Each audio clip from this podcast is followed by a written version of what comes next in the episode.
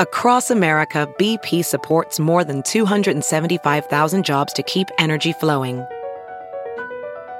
Jobs like updating turbines at one of our Indiana wind farms and producing more oil and gas with fewer operational emissions in the Gulf of Mexico. It's and, not or. See what doing both means for energy nationwide at bp.com slash investing in America.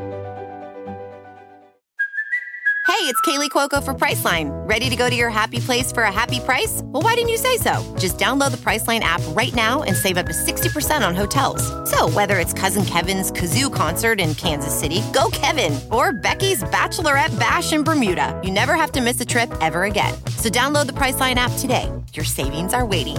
Go to your happy place for a happy price. Go to your happy price, Priceline. Ophthalmologist Dr. Strauss has seen firsthand how the metaverse is helping surgeons practice the procedures to treat cataracts. Cataracts are the primary cause of avoidable blindness. He works with a virtual reality training platform developed by Fundamental VR and Orbis International to help surgeons develop the muscle memory they need.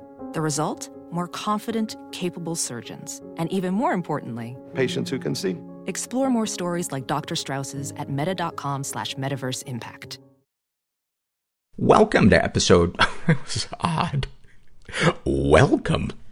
Welcome to episode 364 uh, with my guest Amy Dresner. Uh, today's episode is sponsored by Johns Hopkins University.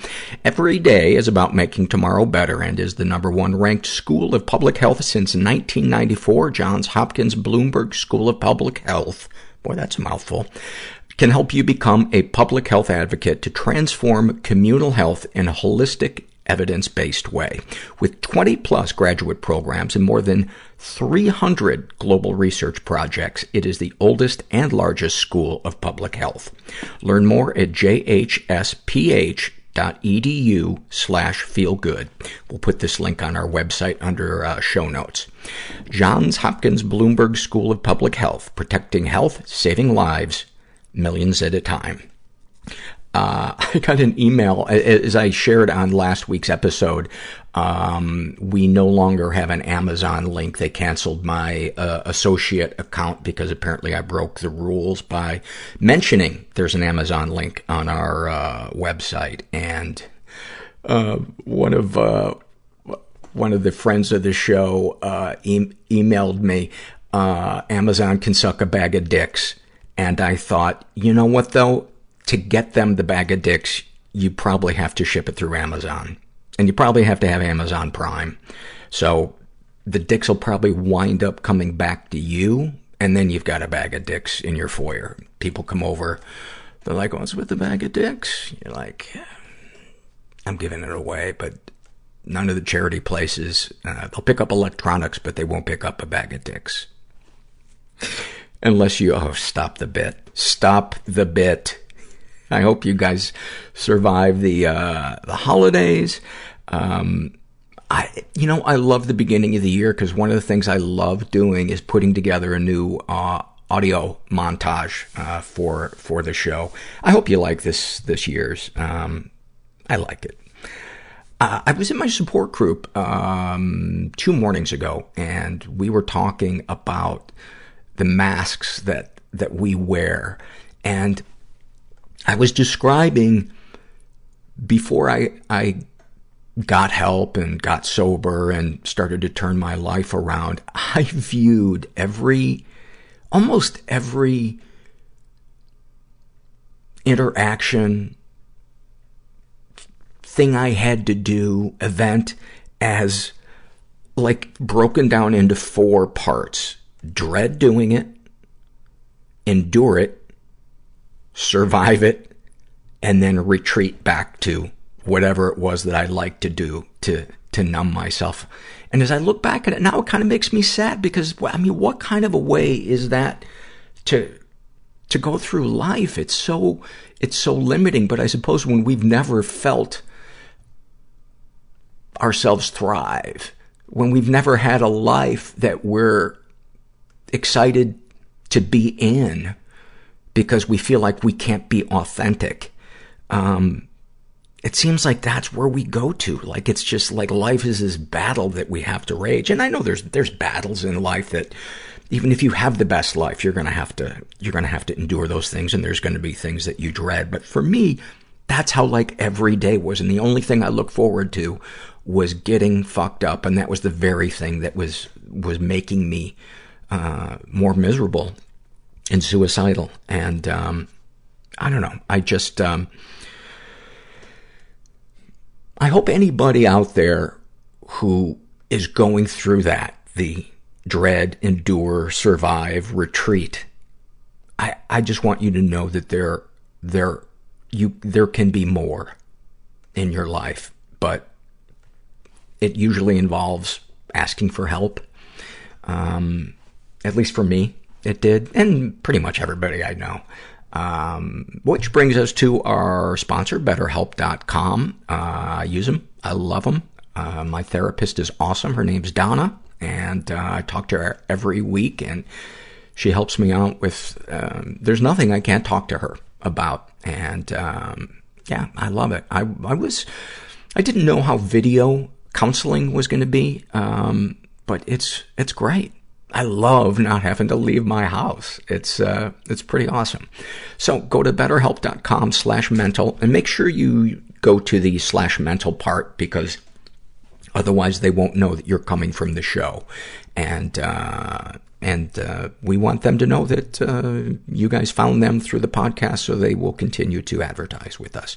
So go to betterhelp.com slash mental complete a questionnaire. They'll match you with a BetterHelp.com counselor, and then you can experience a free week of counseling to see if uh, online counseling is right for you. And uh, you need to be over 18. And there are also other uh, media that you can communicate through your therapist, uh, even multiple times a week for the same price. Uh, you can do it through email, live text, chat, phone, video, uh, smoke signal, Morse code, um, skywriting. I might, I might be making up those last, uh, those last three. Um, let's do some surveys. This is a struggle in a sentence survey filled out by Bridget. And, uh, she describes her depression. I'm at the bottom of a pitch black well filled with water, and even though I'm sometimes able to see the light and tread the water just fine, I'm still in the well and so close to drowning. About her anxiety, one day perfection will come naturally to me. That is fantastic. Oh my god, that's so fantastic. That should be a t-shirt. That should be a t-shirt about, uh, binge eating. I know I'll be in pain afterwards, but at least I'll feel good for a few minutes, and at least the pain after will be tangible. That's a pretty profound statement. The pain will be tangible. Yeah. That makes sense. That makes sense. Uh, I don't know how to pronounce this person's names. Uh, Ozymandias? O-Z-Y-M-A-N-D-I-A-S? D-I-A-S. He writes about his, uh, alcoholism and drug addiction. Like trying to defuse a bomb using a pair of dull scissors on wires that are tied in a ball of knots that grow bigger by the day. Wow. That's, that's so good.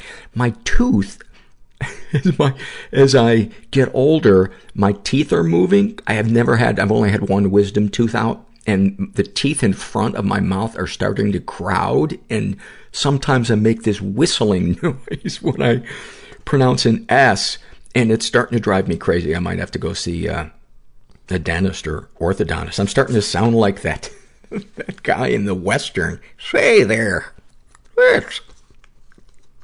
Those fellows rode off with, with my gold. Suffering succotash. This was filled out by Life's Abyss, and he writes about his bipolar. During mania, I think I can do no wrong. I should invest in myself, literally, with clothes and food, so I spend $180 on a sweater when I have $300 in my account. Oh, by the way, at this point from my paychecks, I should have 45 grand in my account, but nope, 300 it is. Uh, during the down phase, I feel like I'm falling into a bottomless pitch black hole, an abyss. Lose, lose. About his ADHD. Hmm. I wonder what my third grade teacher is up to. talking to myself during my job interview. it's so fantastic. Um, I was, what, you think I hate myself normally? One of the moments I regret the most that I just look back and I cringe. And nobody even probably gave it a second thought, but I, one of the first jobs I got when I moved to Los Angeles was writing marketing copy for uh, what was then the WB network. It eventually merged with uh, UPN and it became uh, the, the CW. But it was a tiny little network that only had four shows and it was a super small staff. And I was there as the network was launching. And uh, Jamie Kel- Kellner, was that his name? Yeah, Jamie Kellner was the, the, the head of the network and he would invite pretty much anybody that wanted to attend uh, a meeting, because uh, there was maybe 40 of us, and we could sit in on some creative meetings sometimes about what they could do to expand the network or whatever. And I so badly wanted to feel like I was in show business, and I had, he, he, he threw the question out there, um, does anybody have any ideas for, um, shows or maybe personalities or actors or actresses we could get? And I'm racking my brain, just wanting to be seen. And I heard the sentence come out of my mouth. I wonder what Cher's up to. I was like, oh my God, did I really just say that? Oh, when I told my friends and, uh, uh, I think, I think they, they made fun of me for about 10 years after that. I think they've forgotten by now. Um, getting back to, uh, his survey about his anxiety. Uh, the waiter messed up my order. I apologized. so great. About his codependency. She cheated on me about five times, but I need her. She's the only one that cares. She can help fix me. Um, those are great. Thank you. This is a snapshot from his life. And he writes, I took the entire bottle of meds ready to die. Instead, I woke up in the hospital to my parents saying, what did they do wrong? Then my dad says, if anything ever happens to you, I would leave your mom. What the fuck does that mean? I still can't work past my anxiety to confront him about it. I, yeah, that is baffling. What, what? if anything ever happens to you, I would leave your mom. Like, is he insinuating that it was all her fault? And anyway, continuing. Even during my stay in the psych ward, my dad kept pushing me to tell the doctors I was fine, that it was a mistake because of a breakup. The moment I left the hospital, my dad took the prescriptions the doctor wrote, ripped it, and threw it in the trash. That is one of the most fucked up snapshots I have ever heard in reading this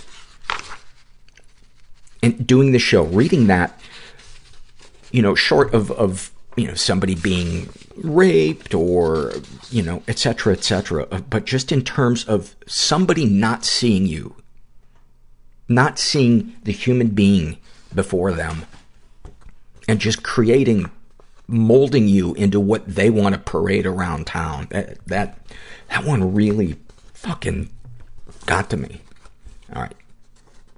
This is an awful moment filled out by Molly. She writes, When I found out my best friend suffered from depression and anxiety on the same level as I did, and hearing that she's wanted to kill herself from a very early age, oh, from a very early age. We've been friends since we were both five, and we were both very lonely all our childhoods, besides each other, I guess. Uh, I just know that if I wouldn't have met her, I'd probably be much more in my dark headspace for more of my childhood, and I might have even acted on my suicidal thoughts. It was then that I realized we needed each other. And we were lucky to have found each other. We're still friends to this day, and she helps me a lot when I need to talk, seeing as she's one of the only people I can talk to about this stuff. I love that. I would, I would consider that a happy moment. That's, uh, um, that's awesome. Thank you for that. This is uh, struggle in a sentence filled out by Fart Nugget Mom. Um, about uh, this is she deals with uh, depression and anxiety, um, and she is a, a sex crime victim and struggles with her anger. And a snapshot from her life, she writes, "I'm at my grandparents' in-laws 50th anniversary party. A family member I haven't seen comes up to me and tells me they're engaged. I congratulate them and tell them I'm, I'm so happy for them. Four years later, I'm still playing this situation back in my mind, wondering if they thought I was genuine enough when I said I was happy for them. Just one of the wonderful benefits of having anxiety. Oh my god. The ruminating. The ruminating. Sir Ian, the musician, uh, writes about his depression, uh, as if you just found out that all your friends and family and anyone capable of understanding you has suddenly died. And then, um, snapshot from his life. I'm at the counter in a fast food restaurant ordering food and I don't know why I'm crying. I'm so glad that you mentioned that because that is one of the things that there are so many aspects to depression that it is such a multifaceted thing. Anger is one that doesn't get talked about a lot in in depression. And the other one is the crying for no reason. And man, when I was at my most depressed, I would cry in traffic. I would cry when I was jogging. I would, every time I would jog, this Dave Matthews song would come on, the, the song, uh, Lie in Our Graves.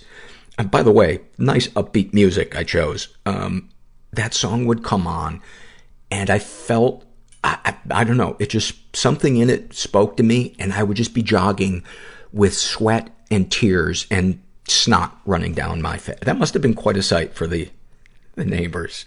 Maybe they thought the tears were, uh, were sweat. Maybe I should give myself credit that I could sweat and cry and wheeze at the, at the same time. Look at that guy over there, sweating. I don't know. I think he's crying. Why do you say that? Well, he's sucking his thumb. Should have mentioned that I do that. This is a body shame survey filled out by Yo. And, uh, what do you like or dislike about your body and why? Um, she writes, I hate being fat. Correction, I don't hate it. My mother does. Uh, sure, I like a hot body, but it was difficult to lose 20 kilograms. It's not enough for her. A little about my past. I got super skinny, but I gained all that weight back. The reason I don't know, I don't know, I didn't do it on purpose, that's for sure. I wish my mom would stop hating me and saying things like, I don't care if it kills you, but you are going to lose weight. Oh my god. The things that fucking parents say to their kids is just mind blowing. You know, the, the expectations that are put on women in, in society to look a certain way. You know, we talk a lot about, um, how they're portrayed in the media, and that's clearly something that contributes to it. But why aren't we talking more about the messages, both overt and covert, that their parents give to them? Uh, I've read so many surveys over the years where um, somebody's eating disorder is born out of that usually mother's anxiety about her body or what she's eating and um, yeah i don't know this is a uh, psych ward experience uh, survey filled out by jimmy john and he was hospitalized for suicidal ideation alcohol abuse and refusing to get on meds and uh, he writes, I found the hospital very relaxing. By the way, this is like a 200 year comet. This, his description of his experience in the, in the psych ward. I've read a few like it, but they are few and far between. I found the hospital very relaxing. I would like to go back. It is a safe memory, but at the same time, I need to live life. I was diagnosed with bipolar type 1, which explains so perfectly what I had struggled with for 10 years. I was also able to see the benefits of being on medications instead of being scared. I was also put in touch with an amazing psychiatrist who has helped me. My God, would I love to get to a place where that is the norm. If you hear, if you're listening, Jimmy John, please email me because I want to know where you went and I want to find out what they did and communicate that to as many people as I can, especially people that that uh, run facilities or know people who run facilities. Uh, and then finally, this is an awful moment filled out by Psych Ward Jesus, and um, his all uh, uh, it's a it's a she, and uh, she writes, uh, "When I went manic, I thought I was Jesus, and I tried to give my mom a Girl Scout cookie, shortbread, as a communion. She wouldn't take it, so I threatened to kill myself, and she called the police, and I was taken to the psych ward. When I told my sister, she said I would have been saved a trip to the psych ward if I'd used a thin mint. There's a part of me inside that I don't want anyone to know about because it's weird and gross and lame and people will hate me. It was so hard to be on the planet. Just doom, people pleasing, dread, silent, invisible, just wailing, stuck in the grip of the obsession, derealization, depersonalization, suicidal ideation. I was so embarrassed and so full of shame. If I don't get help and get what I need to get, you know, I did some horrible, horrible things. Then I'm not going to be here much longer. God, I wish I could go back and undo them, but I can't. So snipers would shoot in our sides. My father was a notorious pimp in Boston. I can't do this anymore. It was kind of like Scarface. You can change somebody's life just by listening. Through vulnerability uh, comes healing. It felt like I'd been holding a sword and shield, and I dropped them. And to this day, I have never had a better night's sleep. I started crying in a job interview saying, and I was like, LA is hard, man. LA is so hard. And I, I didn't get that job. I'm here with uh, Amy Dresner, who has a hilarious new book uh, called My Fair Junkie, and uh, a memoir of uh, getting dirty and staying clean. Uh, but it's it's about a lot more than that, yes. and um, about the emotions that drove the acting out with drugs and sex and all kinds of other stuff. Um, what might people know you uh, from? Probably my stuff for The Fix. Okay. I've been uh, a columnist for the addiction recovery magazine, TheFix.com, mm-hmm. for over five years, and my pieces. I'm sort of the enfant terrible of the site. um, I've also started to write for Daily Tonic, but The Fix has sort of been my home. I was a comic briefly for like five years. It's always hard to tell from somebody's. Uh, you know, either their Wikipedia page or their website. I didn't even what, know I had a Wikipedia page. Someone told me. I was like, really? I was like, oh, that's frightening. what does that say? Oh my God. but this is my first, uh, this is my first book. And I'm well, really proud of it. And like you said, it's like, yes, it's an addiction memoir, but it's, it's about the feelings and it's also about my transformation through losing everything through mm-hmm. my arrest and you know, sweeping, then joining the chain gang, you know, yeah. and all this kind of stuff. It's like. It's, some of the vignettes in it are, uh,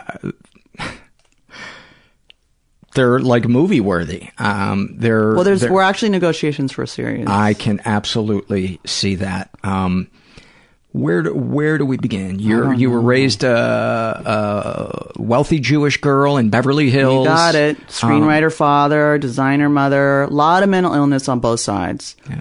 Um, my my grandfather had electroshock therapy. He was given Miltown, the very first antidepressant. I had another great grandma who I think was in an asylum her whole life. That's on one side. My father just sort of drinks a lot and he's like, I'm a Jew and I'm a writer and I drink and it's like works for him my mom's, uh, my grandma's schizophrenic, my uncle's schizophrenic.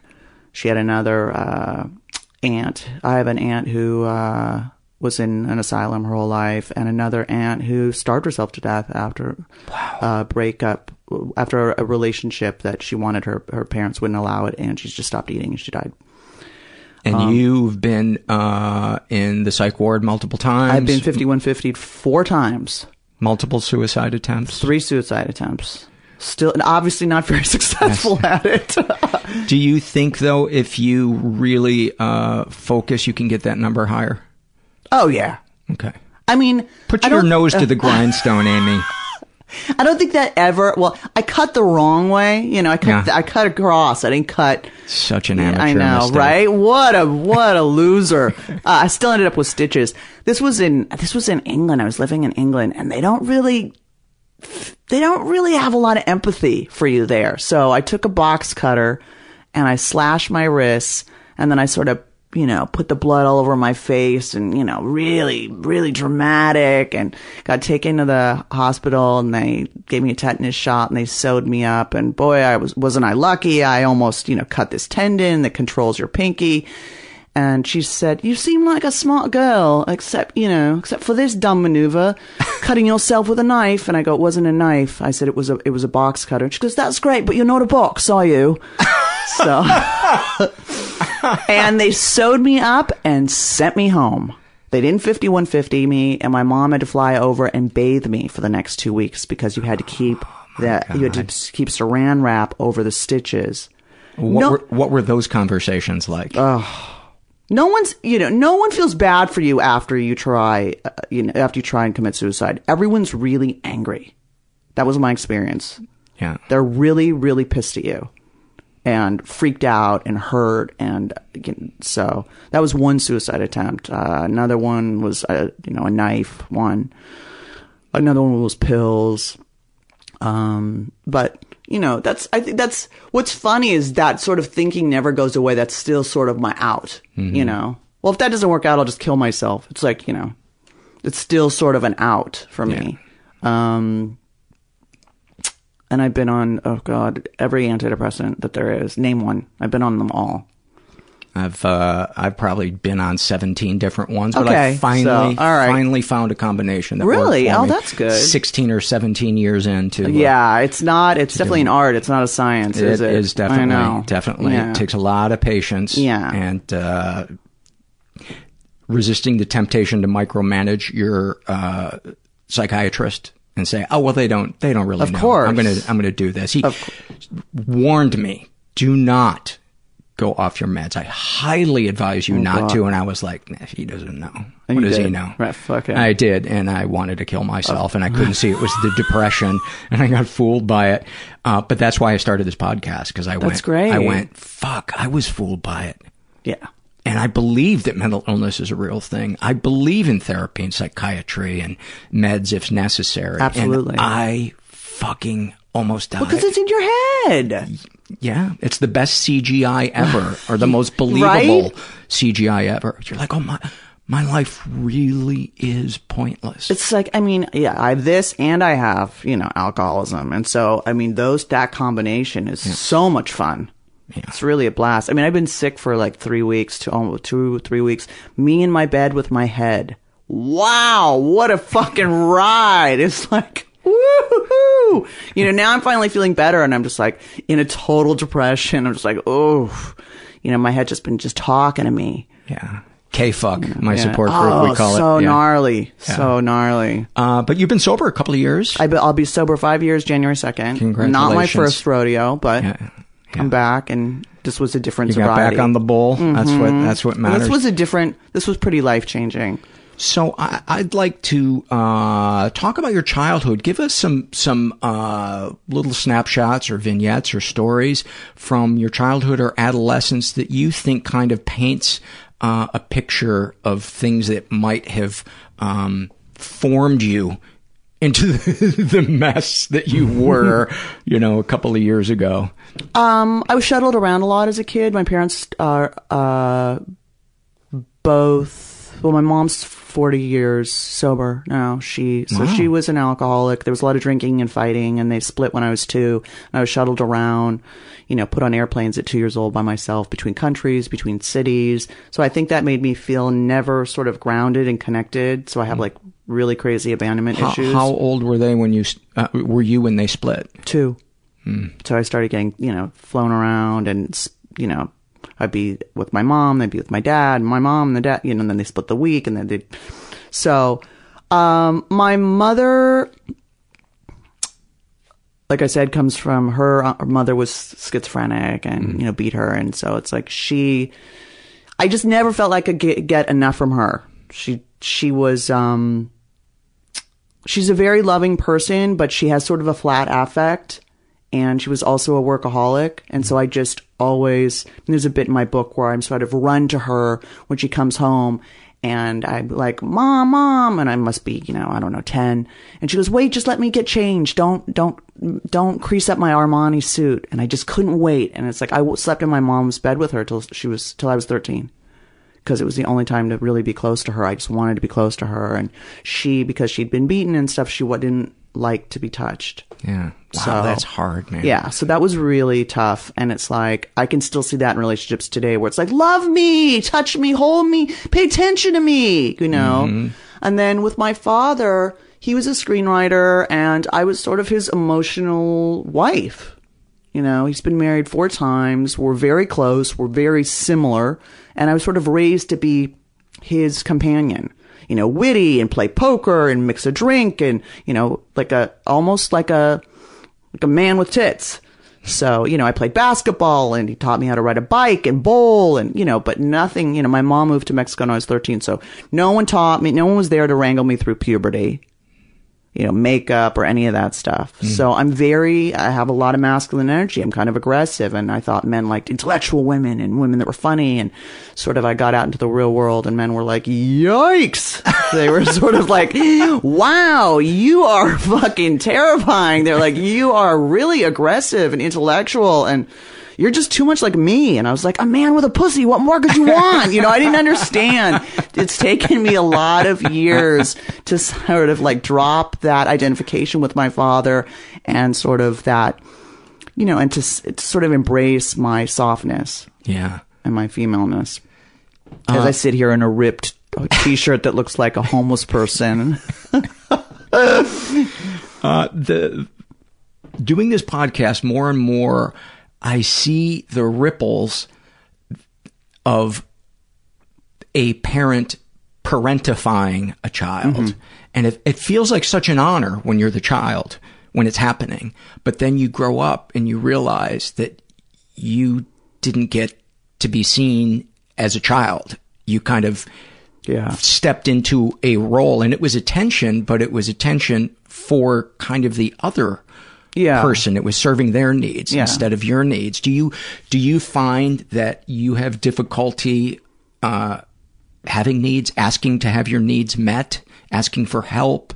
Um, or are those things you're kind of okay with? Yeah, I'm pretty, I'm, I'm, I'm pretty greedy and entitled, and sort of that's sort of something that I had to work to sort of be less like that. Um, Did your father or in your mom? relationships, maybe not. Yeah. You know, in, in in in sexual and romantic relationships, I have a harder time sort of uh, asking for my needs, but uh, for my friends and stuff like that. I mean, I was very spoiled as a child. I was, you know, I was. They gave me what I wanted. I was very spoiled, but they also really coddled me, and they were sort of frightened. My my father's aunt uh, has cerebral palsy. There, was a birth uh, incident where his mother died while she was born, and her air was cut off, and now she's has cerebral palsy. And so I think my father, his model of of how to parent was how to parent someone who was sort of disabled, and so uh, they crippled me by not letting me do things on my own. They were really sort of frightened, and um, and also with money, fixing it all with money, throwing Yeah. money at it, and that ends up you you don't have to ever do anything for yourself, and so you don't, and then you haven't, and then you don't think you can, and then Mhm. you are crippled. Yeah. And then I lost everything when I pulled a knife on my ex-husband, high on OxyContin, and A bread knife, by the way, for our for I our mean, it was a scary knife. I mean, it was it was like a it was like a sourdough, you know, bread cutting knife. But it was a it was a it was a scary Listen, knife. in- unless you're stabbing somebody in San Francisco, that's not appropriate. the sourdough knife. Um, Um, and then I lost everything, and then I really learned how to take care of myself, which was sort of a turning point in the book and in my life. Yeah. And in my depression, to be honest with you.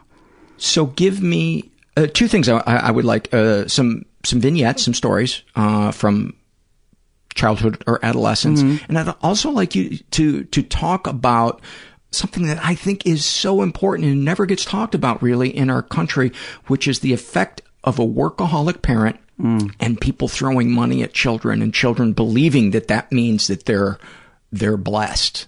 You Right. know, not not understanding the difference between financial wealth and emotional Right. wealth. Um, vignettes. Uh, Imagine living in, in Beverly Hills. You saw that all the time. Oh yeah, I mean, my father very much though sort of kept it. We were not super rich compared to sort of like you know the Tori Spellings that I was going to school with. Yeah. I mean, but I was going to school with at the same school. But my father, you know, he uh he kept you know he kept the dial down. He didn't let me get a brand new car. Like everyone got a BMW convertible. He kept the dial down and stuff like that. But um, it wasn't until later that I realized how sort of spo- I think okay here's. I must have been 10 and my mom said, wash the dishes. And I said, that's what the maids are for. Oh my God. Yeah, right? Wow. Okay. Wow. Yeah. That's a spoiled brat for you. Yeah. Um, Thank God you've grown to the point where you can look back. It's like, And- oh and- God! I mean, yeah, it's like th- that might have been where you started. I was started to go awry. I mean, I, I this is this is very embarrassing and painful to talk about. But when I got because I was so close to my father and he was my main parent and my mother. My mother was living in Mexico at the time. She moved down there when she was, when I was thirteen. So I hit puberty and I remember I, I got my period and I actually I didn't want to be sexualized because I thought if I became sexualized at all, that my father would push me away. And he was my main parent. He was my mom. Like if I had nightmares, I'd crawl into bed with my dad, even at like 15. And so I needed to stay asexual and sort of a child. So I got my period and I, I wrote a note and I said, I, I, um, I got my period. Please don't think I'm a grown up. And I like threw a note on his desk and I went into my closet and I cried. I was like, and I was like maybe 13 or 14. And he came up and he said, um, okay, Ames, do you want to go to the pharmacy? And I was like, yeah. And um, that sort of stuck with me for a long time. Also, when I was around 13, this is really, I haven't, I've not, I've not told this story. It's not in the book. And uh, they wanted it to be, so you're, you're getting the, the, the goods. Again, because I was confused by the sort of not emotional incest, but the closeness and that my father was my mom figurehead. Um, my father once said, I'm feeling sexual vibes from you. And I was 13. And he said, you need to become aware of those and sort of redirect them to a more appropriate. And I felt something inside me die. And I just, I shut down. And I did not kiss anyone until I was 18 years old. I didn't lose my virginity until I was 19 years old. Um, and the first time I made out with someone, I broke out in hives. I mean, I just felt like sex was not an area for me. Like that was like police tape off. Like you're not allowed. It felt very like I wasn't allowed to be in that area. I wasn't allowed to be a sexual grown up person, which is ironic because then later I become a sex addict going through the divorce, which was a real, I think, a backlash, not just against, you know, my crappy marriage and not just a way to check out of while trying to stay sober, but also a way to be like, hey, fuck you. Like I am, I own my own sexuality. I'm fucking you, you know, Mhm. and a backlash against, you know, my father and all that kind of stuff. It was a way for me to own it. I had to really overdo it to sort of own it. Which which is what you classically see too with people who've experienced sexual trauma as they become very promiscuous or completely shut down Yeah. or go back and forth Of between course. the two. And then they blame themselves. They're like, well, of course, you know, uh, you know, I got raped because look, I'm, uh, you know, I'm loose or, you know, what, and it just compounds the shame and the pain. And, uh, it's, it's so heartbreaking when you hear stories of, uh, of that. Uh, but let's go back to that, uh, the moment that you shared, um, where your dad talked about, actually, before we do that one, let's go back to the one where you threw the note. Oh God. Um, I mean, that is like, I just did one and I was like, please don't think I'm a grown up. That to me says everything. elaborate on that. I didn't want him to see me as a woman or that I was growing up. I wanted him to see me as a child so he would take care of me and he would stay a, a maternal, paternal caretaker. He was my main care, care, caretaker. And I think that for me, I have resisted growing up until literally this last couple of years when I lost everything. I was, you know, I had a trust fund and then I married a rich man and I wanted everyone to take care of me and fix it for me. I never wanted to grow up I never, you know, and then all of a sudden I lost everything and ended up in sober living, you know, on the chain gang, sweeping the streets, uh, on medical disability. And it was just like, whoa like the bottom that you know you think that there's a the bottom dropped out and i was like everyone, I- was responsible for myself. You know, I think you meet your destiny on the road you go to avoid it. I was, you know, I was like, I don't want to take care of myself. and The universe was like, really, bitch? Okay. Here, here's you getting you know, work for $10 an hour in your 40s when you're magna cum laude and sweep shit with convicts and, you know, get fucking humble. Eat this. And I was like, I really sort of got it. I was like, oh, wait a second. I need to take all the consequences of all my actions. No one's going to save me. Mm-hmm. No one's going to fix me. That was a big one. Men are going to Yes. fix me. This guy's going to fix me.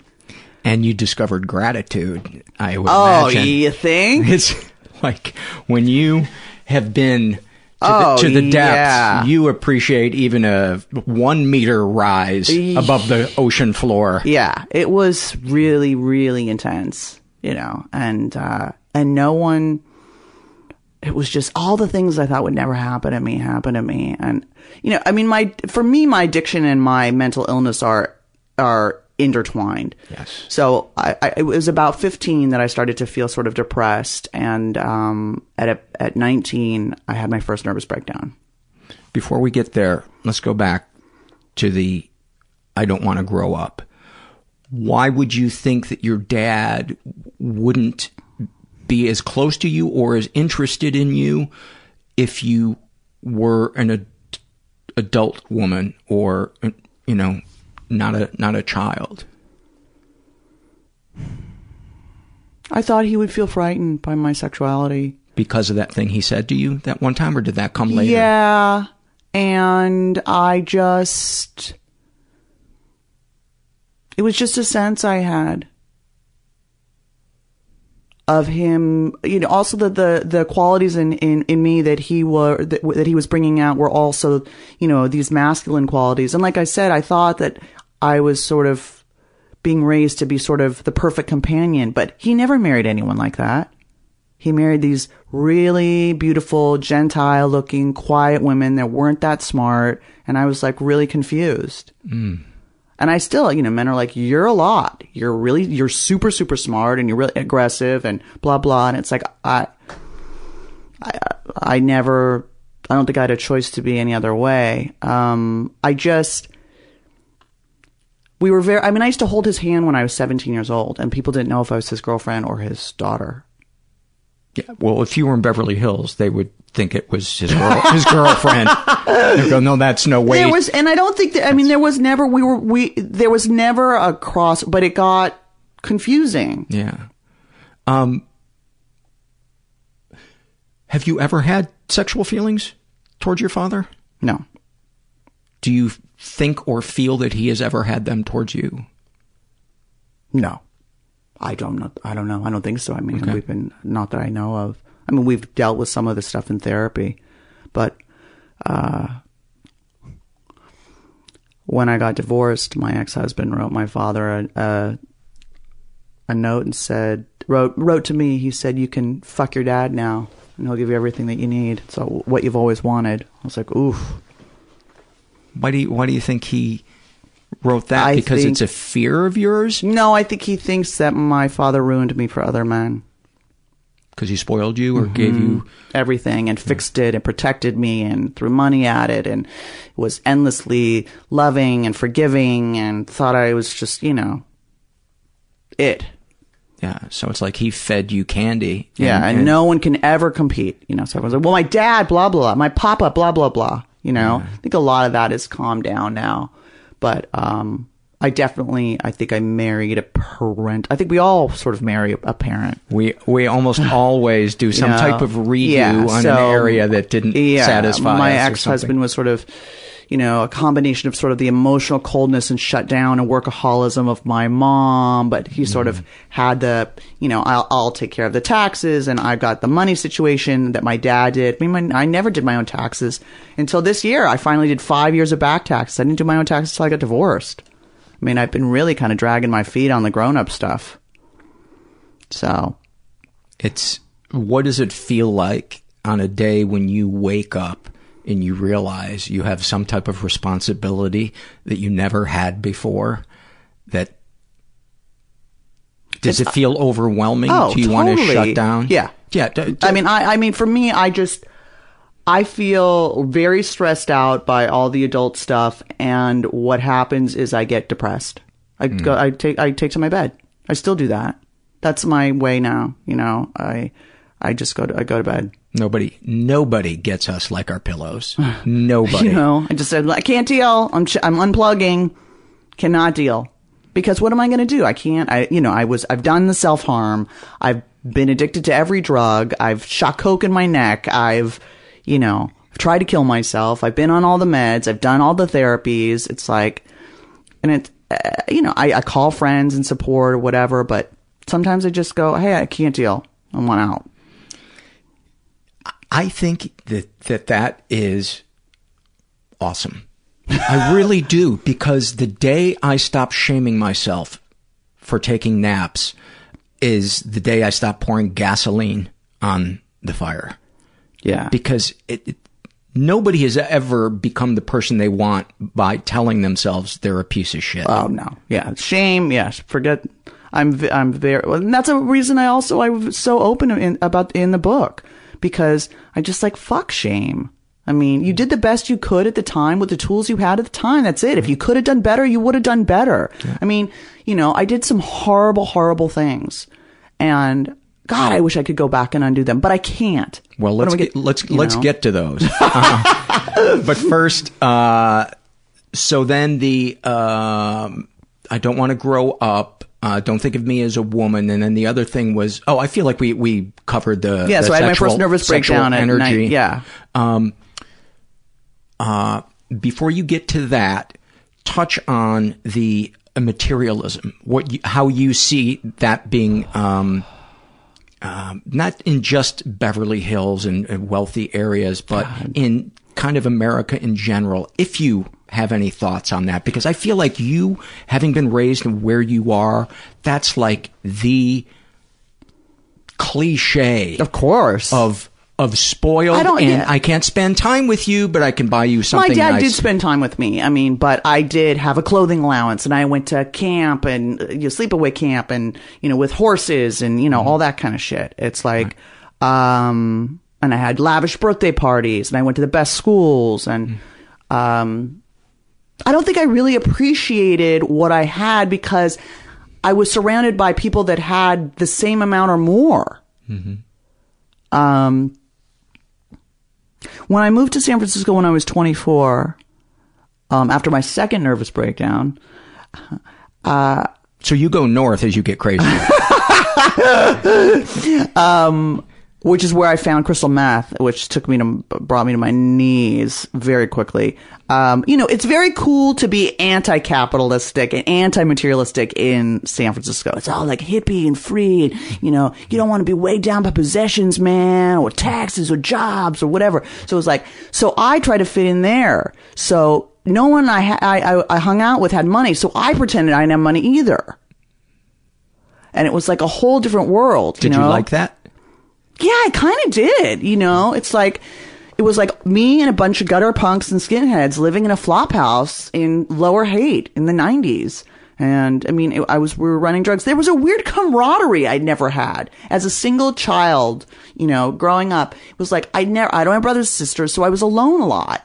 So there was a weird sort of like we all shared stuff, drugs and you know, food and this kind of stuff. Um, but I don't think, I, I think that when you're given too much money, at least this is my experience, it killed my ambition. I mm-hmm. never had to work. I never, you know, because I didn't have to. I had a fucking trust fund.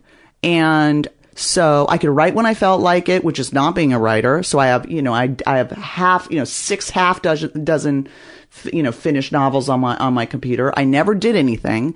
And there's nothing that feeds depression like not doing anything, mm. having too much free time on your hands and f- feeling like you're not accomplishing anything. And then, then you're depressed and then you can't do anything because you're depressed. And it's this horrible cycle. And then you choose something to numb the depression, which Right. is usually something that brings you shame. Right. Yeah. Then I was like shooting coke or doing crystal, which was like Prozac with wings. I was like, hey, this stuff works. You know, it's like, wait a second, why isn't everyone on this? This is the, this is better than Zoloft. What the fuck are they doing? You know, and then you know that stops working. And Then you're depressed and you're you're addicted, or the or the, the depression rises through you know you know the high and um Did you see a lot of, and this will be my last question on this subject before before we move to something else, but did you see um, a lot of examples of sadness among the the rich, uh, where there was a, there was a lot of financial wealth, but there there was a, a vacancy, an emptiness of. Um, you can see people kind of emotionally starving, be it the father, the or the mother, or the children. Uh, no, I don't really remember that.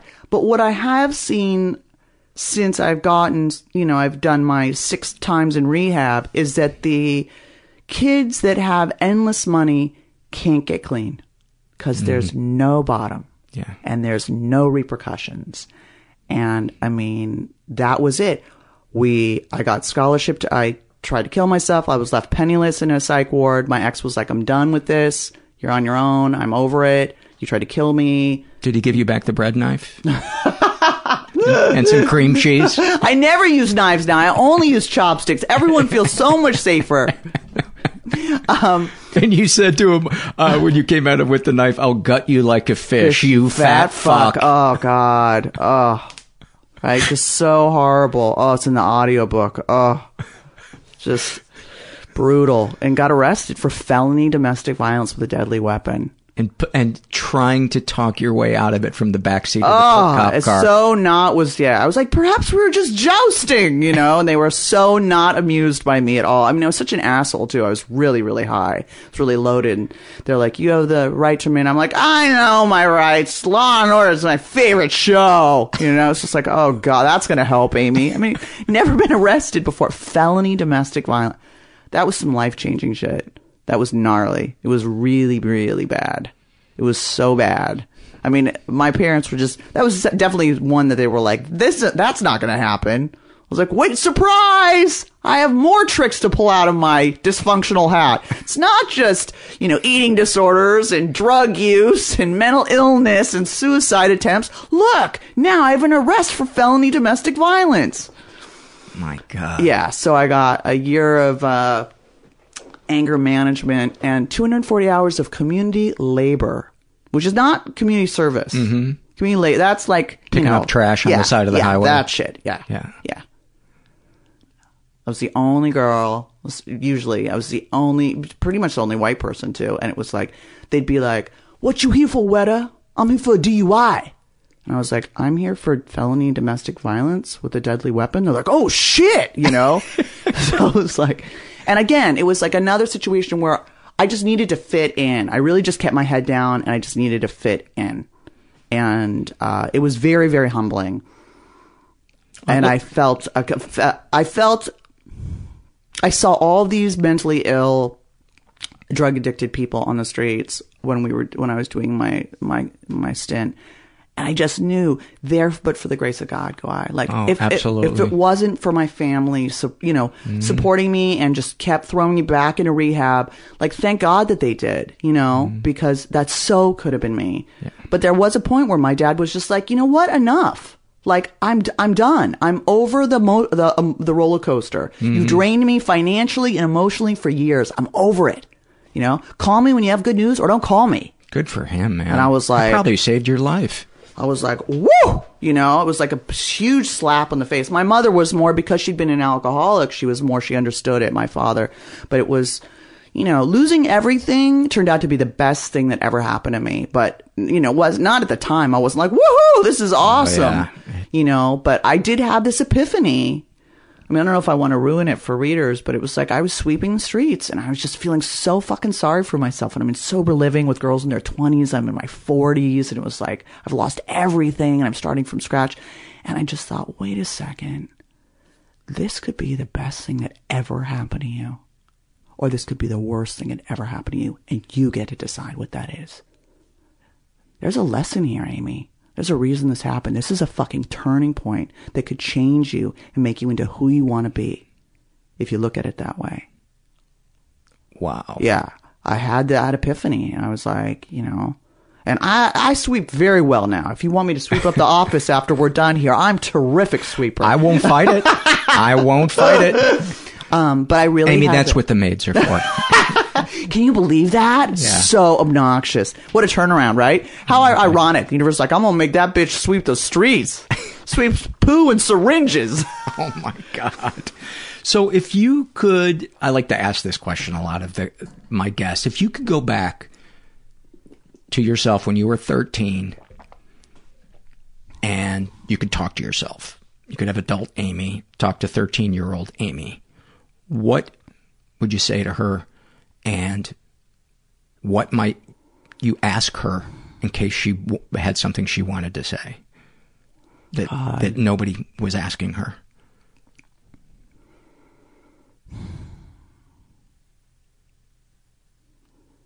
I really don't even know the answer to that question. I mean, I was already in therapy.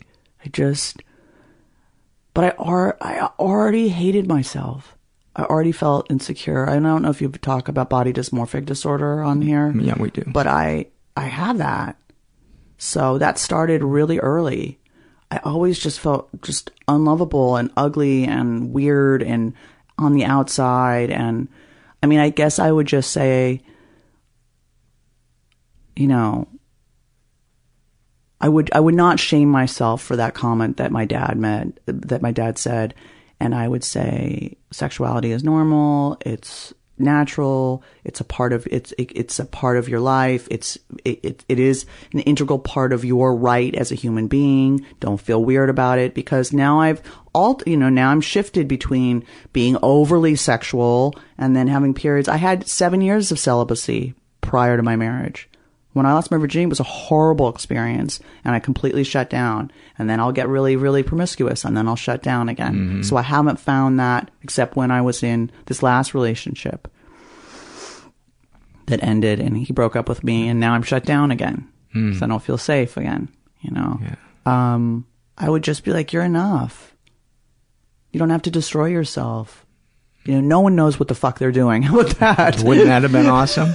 you know what I mean? Everyone's faking it. And what do you think 13 year old you would have said when she heard that? I think I was, you know, I I thought it was going to be easy for me. I thought my life was going to be really easy. You know, I had dad in the film business. We were living in Malibu. I was getting straight A's. And I, I don't think I ever thought, you know, I was afraid of drugs. I didn't smoke or drink or do any drugs or, uh, you know, or anything till I was 19. So I, I was very into purity. I was really chaste. And I had no, I just had no idea. I was, I've always been unbalanced that way.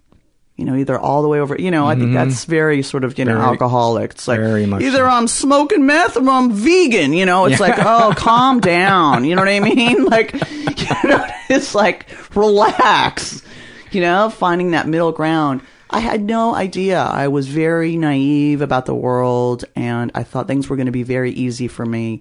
And I remember, remember I had a meeting. I must have just gotten out of college at CAA. My dad hooked it up to be an agent's assistant. And I just went in there with so much fucking attitude. And I just, you know, and again, I think that, that puffery, you know, is a, is a disguise for feeling insecure. But I think I felt very entitled and spoiled from my upbringing. You know, when I went in there and I had my meeting and well, my father this and da da da da, you know, and he said, uh huh, well, thanks for coming. He said, well, you'd have to start in the mail room. I said, oh, the mail room, you know, I'm 21, 22. Give me a break. The mail, no, you know, don't you know who I am? Kind of thing. And uh, he said to me, well, thanks for coming in. Next time I'd be more eager and less attitudinal. I'll never forget that. I'll never forget that. I was like, that was one. And also, I was, I guess it was 22, 23. I was doing, uh, I was working at, uh, retail in a fancy French store. And the, uh, the manager hated me. I could just tell. He was this, this gay guy and he just hated me. And I said, you don't like me, do you? He said, I've never seen someone who has everything and is so intent on destroying themselves and throwing it all away. It makes me sick. And I was like, I mean, he was absolutely right. I was living in a $2,000 apartment. I was 22 years old. I had a vintage car. You know, I was like kind of anorexic, sort of drinking on my, on my lunch breaks. He was absolutely, and I was miserable, miserable. And he was absolutely right. I had nothing to say because I knew he was right. Even back then? Yeah. I didn't know how to get out of it, but I knew he was right. Yeah. I knew I wasn't grateful, but how do you get grateful? You, you, it, it's- You you, can't get there intellectually. You, yeah, you have to. It was like, you know, I got there through losing everything. Yeah. You know, that's why I like living in a pool house. I lived in a pool house for a year and a half. I was like, this is awesome.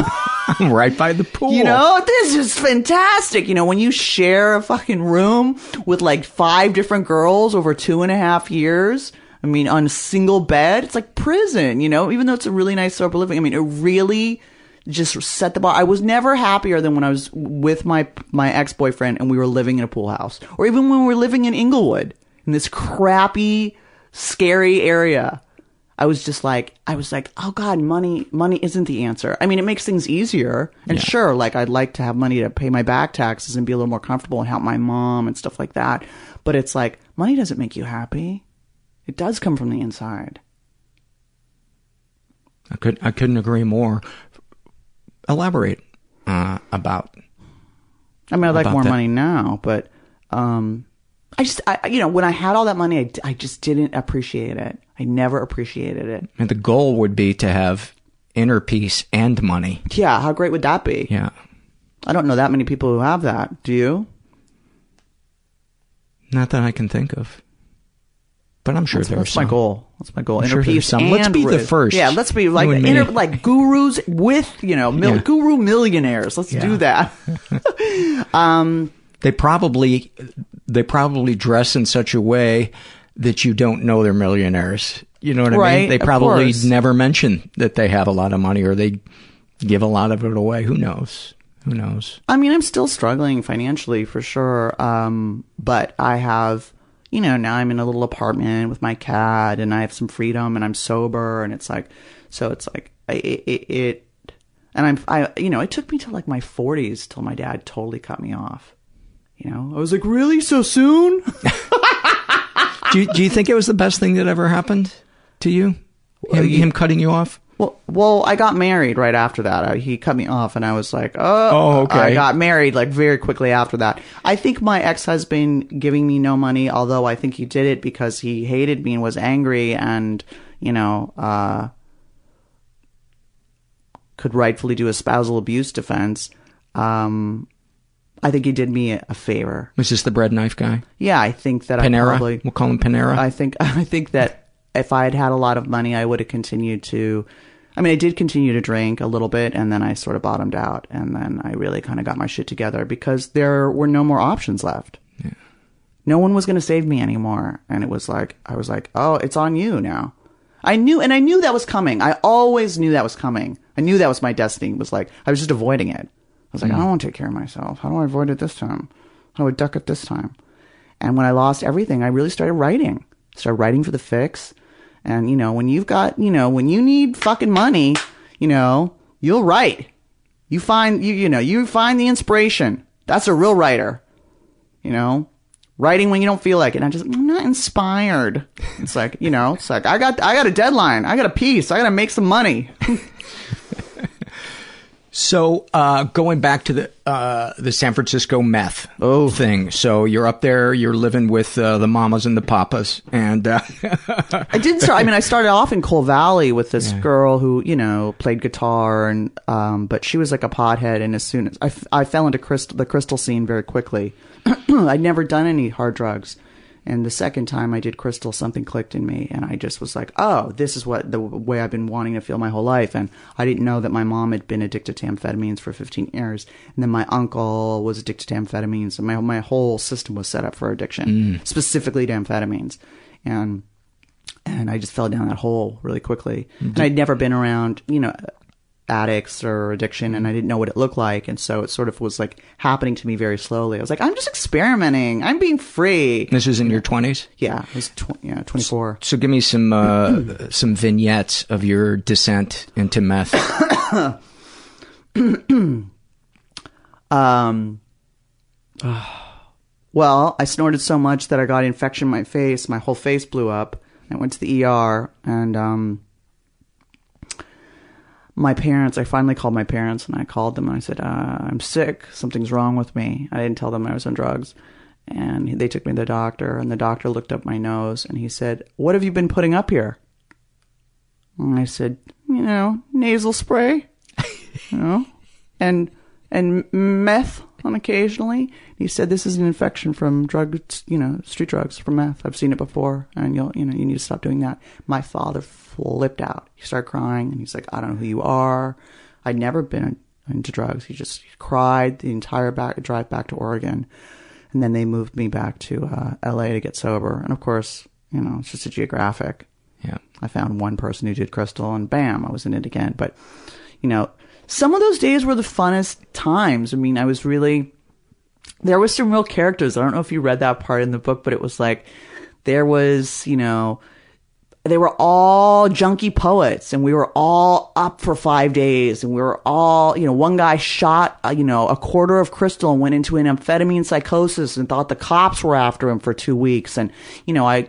What's a quarter of crystal? Quarter gram? Yeah. Yeah. That's a lot. Yeah, for the first time, it's yeah. and he was kicked out of a strip club because he thought the the you know the strippers rose was mic'd and and this kind of stuff. And then he was like, you know, I went to go get some groceries and I came back and he painted helter skelter on the Oh, inside of the no. window. And I come in, I swear to God, and he's in like red female underwear and like th- like you know thigh highs and he has a carving turkey knife and he's like. Come on, pigs, I'm ready for you. I was like, whoa, dude. Wow. For Yeah. people that don't know, Helter Skelter is what was painted on the walls uh, during the Manson uh, murders. Whew. Yeah, he went into a full amphetamine psychosis and he was in it for like two weeks. It was gnarly. Yeah. Give me some. Give me some other. Uh, some other vignettes. Not that that one's not gnarly Right. enough. I asked this, there was this guy up there who, um, I call him Blade in the book, and he had long, long dreadlocks, and he was known to be able to get anything, you know. And I said, I want speed. And he said, I don't deal with that stuff. It'll kill you. I was like, oh. And he said, but I know someone. They'll call you. And I was like, okay.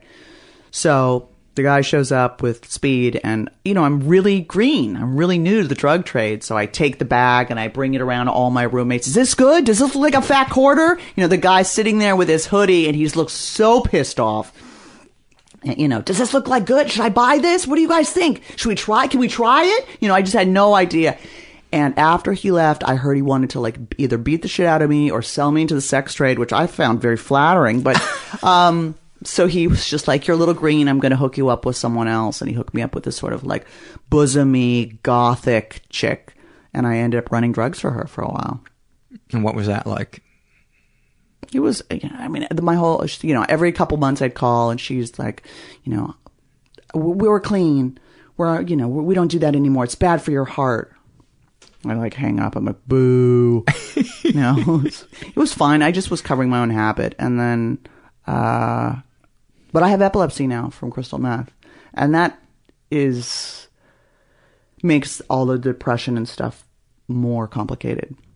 How so? The medications. Well, after you have a grand mal seizure, and I've had like 12 of them, you're pretty depressed.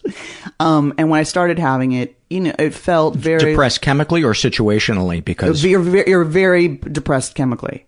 Oh, I your brain is really rattled. Yeah, and your whole body hurts because every muscle's been tense. And it's a very, it's a, it's a huge assault to the brain. I have actually hyperactive lesions on my frontal lobe from all the crystal meth I did. really. Yeah.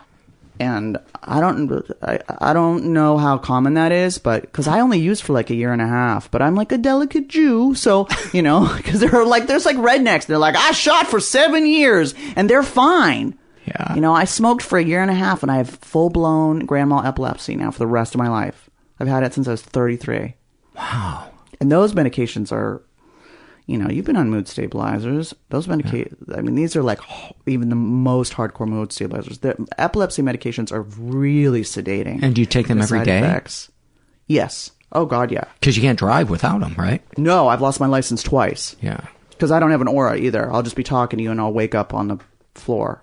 You don't have a what? An aura? An aura is when you feel it coming. Oh. Like you feel, oh, weird, or you see your lights or something, you feel it coming. I don't have it coming. Yeah, you just see the ambulance driver standing over you. you're like, going, oh, you're What's like, your oh, birthday? fuck, Yeah, you got it. Yeah, exactly. Who's the president? Yeah. And I could now, you're, you're like, and then you get t- totally drawing a blank. It's the worst. George Washington. what year is it? You're like, uh, Um, two things I want to uh, talk about. Um, the uh, when you decided to, uh,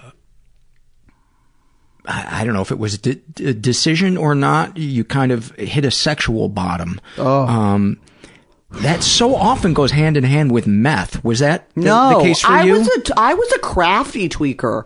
Yeah. I collaged and refinished furniture. I didn't have sex with anyone when I was on crystal meth. What? I know. Isn't that weird?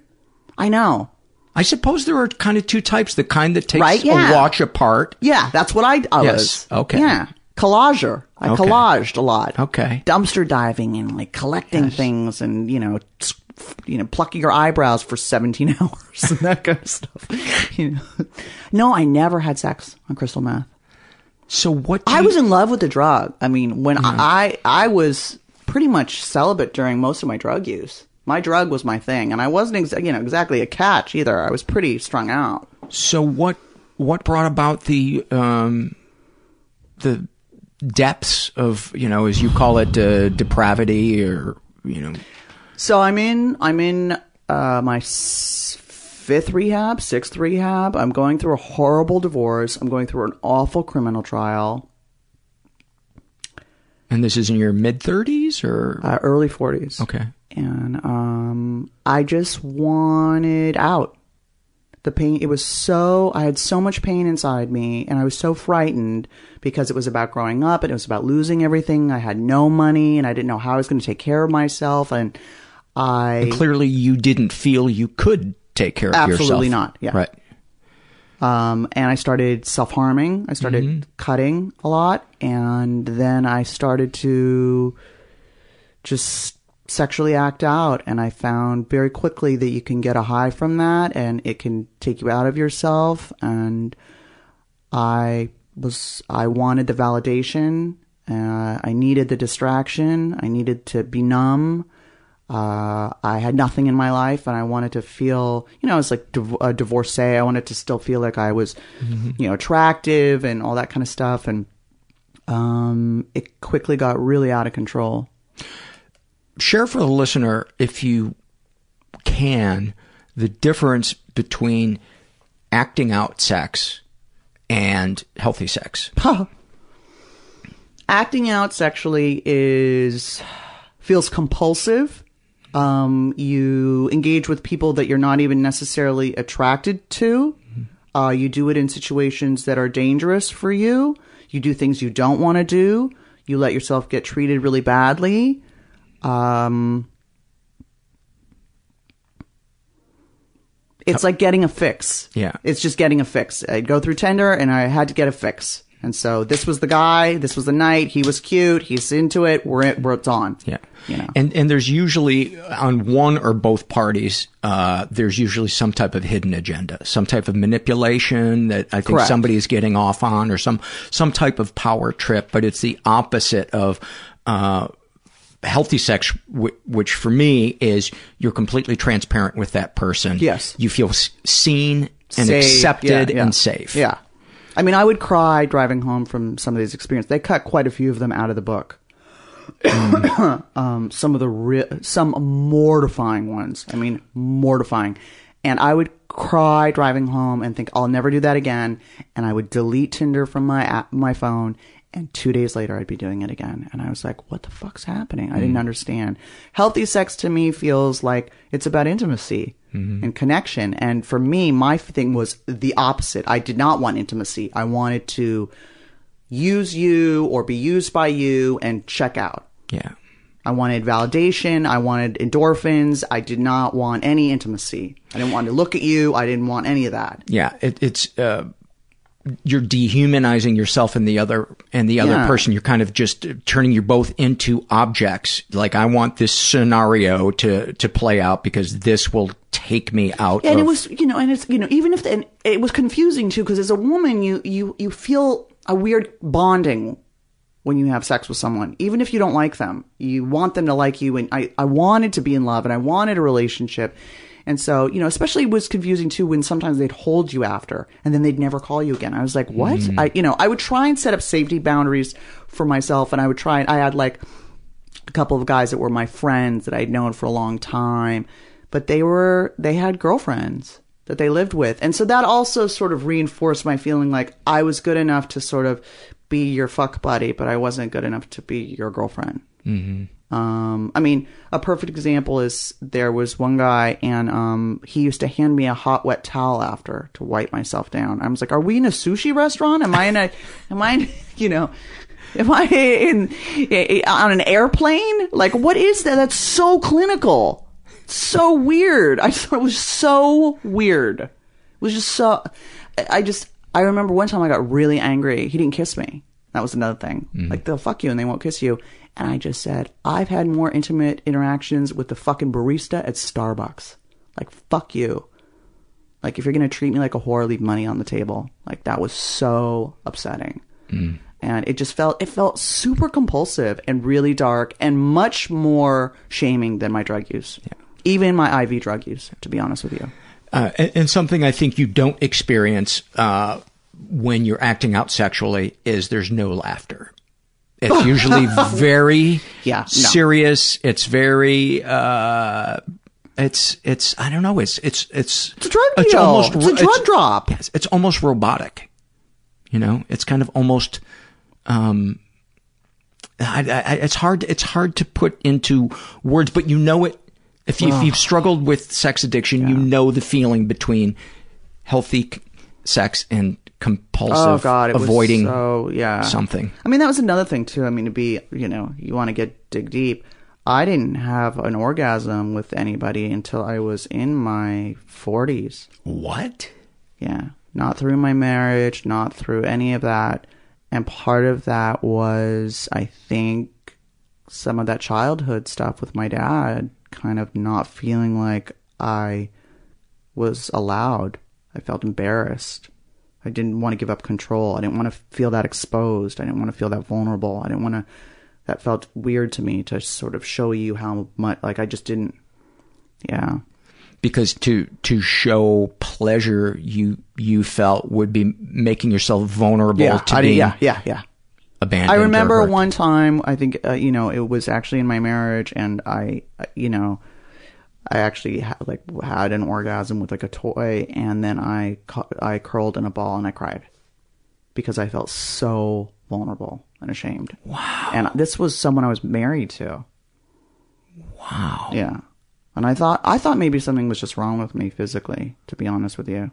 Well, sometimes people who have experienced But- sexual trauma will uh, cry Uh, after you know, orgasm. that can be really common. Um, but then just again, you know, uh, I dated someone during my divorce and I had like seven orgasms with him the first night I was with him. And I was really not that attracted to him. And I don't know why, but I felt really safe, I guess, or he knew what he was doing. I was like, are you a wizard? Like, what just happened? And that sort of opened the gates where and that again for me my a lo- part of my sexual addiction was like like i said was me owning it i'm fucking you you're not fucking me i'm fucking you Mm-hmm. which was to an extent true but i also knew was a lie because if they didn't call was i devastated right they didn't text i was you know i wanted each person to fall in love with me and be my boyfriend and i wanted to be held and i wanted love and i knew that and i was sort of cloaking it in this sort of pro sex like feminist like mm-hmm. i'm a stud like bullshit and i knew i was lying to myself you know and deep down, you know that you are taking. You know what I mean? You're not. God, I you're not I giving. Felt, I felt so emotionally stripped every time. I mean, that went on for like two years, two or three years. It was so. that was the hardest stuff to write in the book. Why? Because it's so embarrassing, some of the situations I put myself in with strangers, the way I let myself be treated, that I did things. But I knew I was like, I am not the only person who has done things that they didn't want to do because they felt pressured or they were afraid the person would be mad at them or they felt like they couldn't say no or I know that I mean they might not have taken it to that extent but I know that that core experience and feeling is universal Absolutely. um but those were the hardest parts to write and it was the hardest to relive that stuff and I really could feel myself kind of wanting to hold back and not and I just said you know I, I quote him all the time Jerry Stahl blurred my book you know Permanent Midnight he said, if you had the nerve to live what you lived, you should have the nerve to write it. And I was like, okay, fucker. And so I just, everything that I felt tight and like I didn't want to put on the page, That's always I was like, stuff. that's, I was like, that's what's gotta, you gotta put that down. Yeah. Because that's the stuff that, that people connect to. That's just, everyone wants that. You know, you gotta see that thing that everyone's thinking and feeling that no one says. yeah, that's, the best what art. makes- That's the best art. I was like, fuck my ego. If I'm trying to look good in a drug memoir, hello. you know what I mean? I'm not being honest enough. It's like, okay, fine. I mean, there's certainly, I was like, well, I did not, I, I did not have my father read it. There are parts, he doesn't want to see his little girl like that. I mean, That it's would be hard. Yeah, and my parents just don't need to relive like the suicide attempts and me shooting coke in my neck and having a grand mal seizure or, you know, being treated like trash by men and stuff like that. But it was like, that was the hardest stuff to write. And I think we still, you know, we have a lot of shame around sex and especially, you know, sexual addiction, which we don't, you know, it's like, what is that? What does that come from? It's, it's much more, I, I think it's definitely trauma informed, you know, or abandonment. Yeah, informed. abandonment's a big. That's a big, big, big button for me. Yeah, and um, you know, I the happy ending of my book, you know, left me in April, and boy, you've never seen. I mean, I could be, I could be in a nunnery. I'm just like closed for renovation. I am mm. so emotionally and sexually shut down. And it's like I don't know what it'll take to get back. That I got, I feel like I got abandoned, and that's my mm. big thing from my childhood, from my mom. She left. She left when I was two. She left when I was thirteen. You know, my husband, my ex-husband, he abandoned me, left me penniless in a psych ward. Now this guy abandoned me. You know, so that's like a big, big thing. You know, but I've not been on Tinder since. That that's like eBay for cock. It's too scary. it's really too easy. You got good pictures, it's easy. If you're a good looking girl, like you can get laid really easily. It's terrifying. And it's like it just gotta left me so empty. Ugh. It was and I went to meetings for it. I went to support groups. And I just it's all in the book. Didn't really fit in, didn't really find the resources I needed. Um I think I, I don't know. It'll be interesting to see what what comes out next because then I fell in love, and so then it was like then it was like then I was a love addict or whatever, and so now I'm sort of you know shut down everything. So I don't know what the next period will be. More will be revealed. Oh God, I I t- don't see myself going back to that, but I mean. I said that with drugs too, so you know you just don't know. You don't know. Sometimes uh, I heard somebody Oh. say talking about addiction. They said addiction is dancing with an 800 pound gorilla. Right. You don't decide when, When the it dance is over. um, we were talking before we started recording, and none of the psych ward experiences were uh, helpful to No. you. They were very. Um, I don't. Uh, uh, so I was in a blackout on Ativan, and um, I kept calling my father and telling him I wanted to kill myself. And I was actually in support groups, kicking over chairs and saying, "I'm a princess, motherfuckers!" But I was in a blackout. I don't remember any of it. Oh my god! I know. And my dad said, "I think you need to go somewhere and cool out." And I was like, "Do you mean like a spa?" right? So jappy still, right? and he's like, kind of. And I was so out of it, I signed myself into the psych ward. And of course, then I was like, they told me there was a spa, so that's why I brought my bathing suit. And they just fucking gorked me right there. They just were like psychotic, you know, just Oh, me- super medic. I was like, I'm worried my cat's not eating. They're like, did he tell you that? I was like, I mean, I just, you know, you're in a paper gown, you know, everything you say sounds crazy. You look Yes. crazy. You sound crazy. So, um, and I, you know, the food is terrible, so you lose 9,000 pounds. I mean, if you want to lose weight, that's the place to go. Yeah. Um, but I've always was over medicated. It's extremely depressing. Now, there are people who have filled out the survey. We have a psych ward experiences Ugh. survey where it has been life changing in a positive way for them. I think they're in the minority and it always seems to have to do with them feeling seen and validated and treated as a person and not just a body there that's, you know, it's a rest stop, uh, you know, a holding tank for, uh, to keep somebody safe for 72 hours. Yeah, that was, you know, I was 5150. They were all 5150s. Yeah. Um, you see really severe, severe mental illness. And you see people who have been there, you know, 50, 100 times. And, um, it makes you feel kind of like a little bit of an asshole too when you see people who think, you know, you know, the moon controls their penis or, you know, their whatever. Like, you know, like really psychotic, Yeah. you know, people and people going, you know, undergoing electroshock and you're there because, you know, I just felt like, but I want, I never had wanted to kill myself so much as I did in the psych ward. It was mm. so depressing. And it's like, and I was also, I maintained, it's weird. You're there because you're crazy, but you're also judging everyone else as being really crazy. Mhm. And that's in my book. Like, I can't, you know, they're like, you're kind of an asshole, but, but I was an asshole. Like, I would make fun of people. I was like, I was like laughing because that was my way to distance myself. Cause, and this German guy said to me, we were in a group and I was just, I thought everything was hysterical, you know. This woman was like, they were like, what's your goal for the day? It was like, goal group, you know.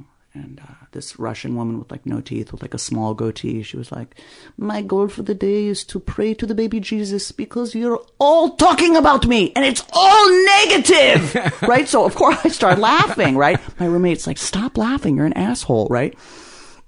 And after the class, after the the group, uh, this German guy came up to me and he said, "You know, you think uh, we're all crazy and you're not, but you're here for a reason too. You might want to think about that." And I was like, "Fuck." Wow. I was like, he's right. You know.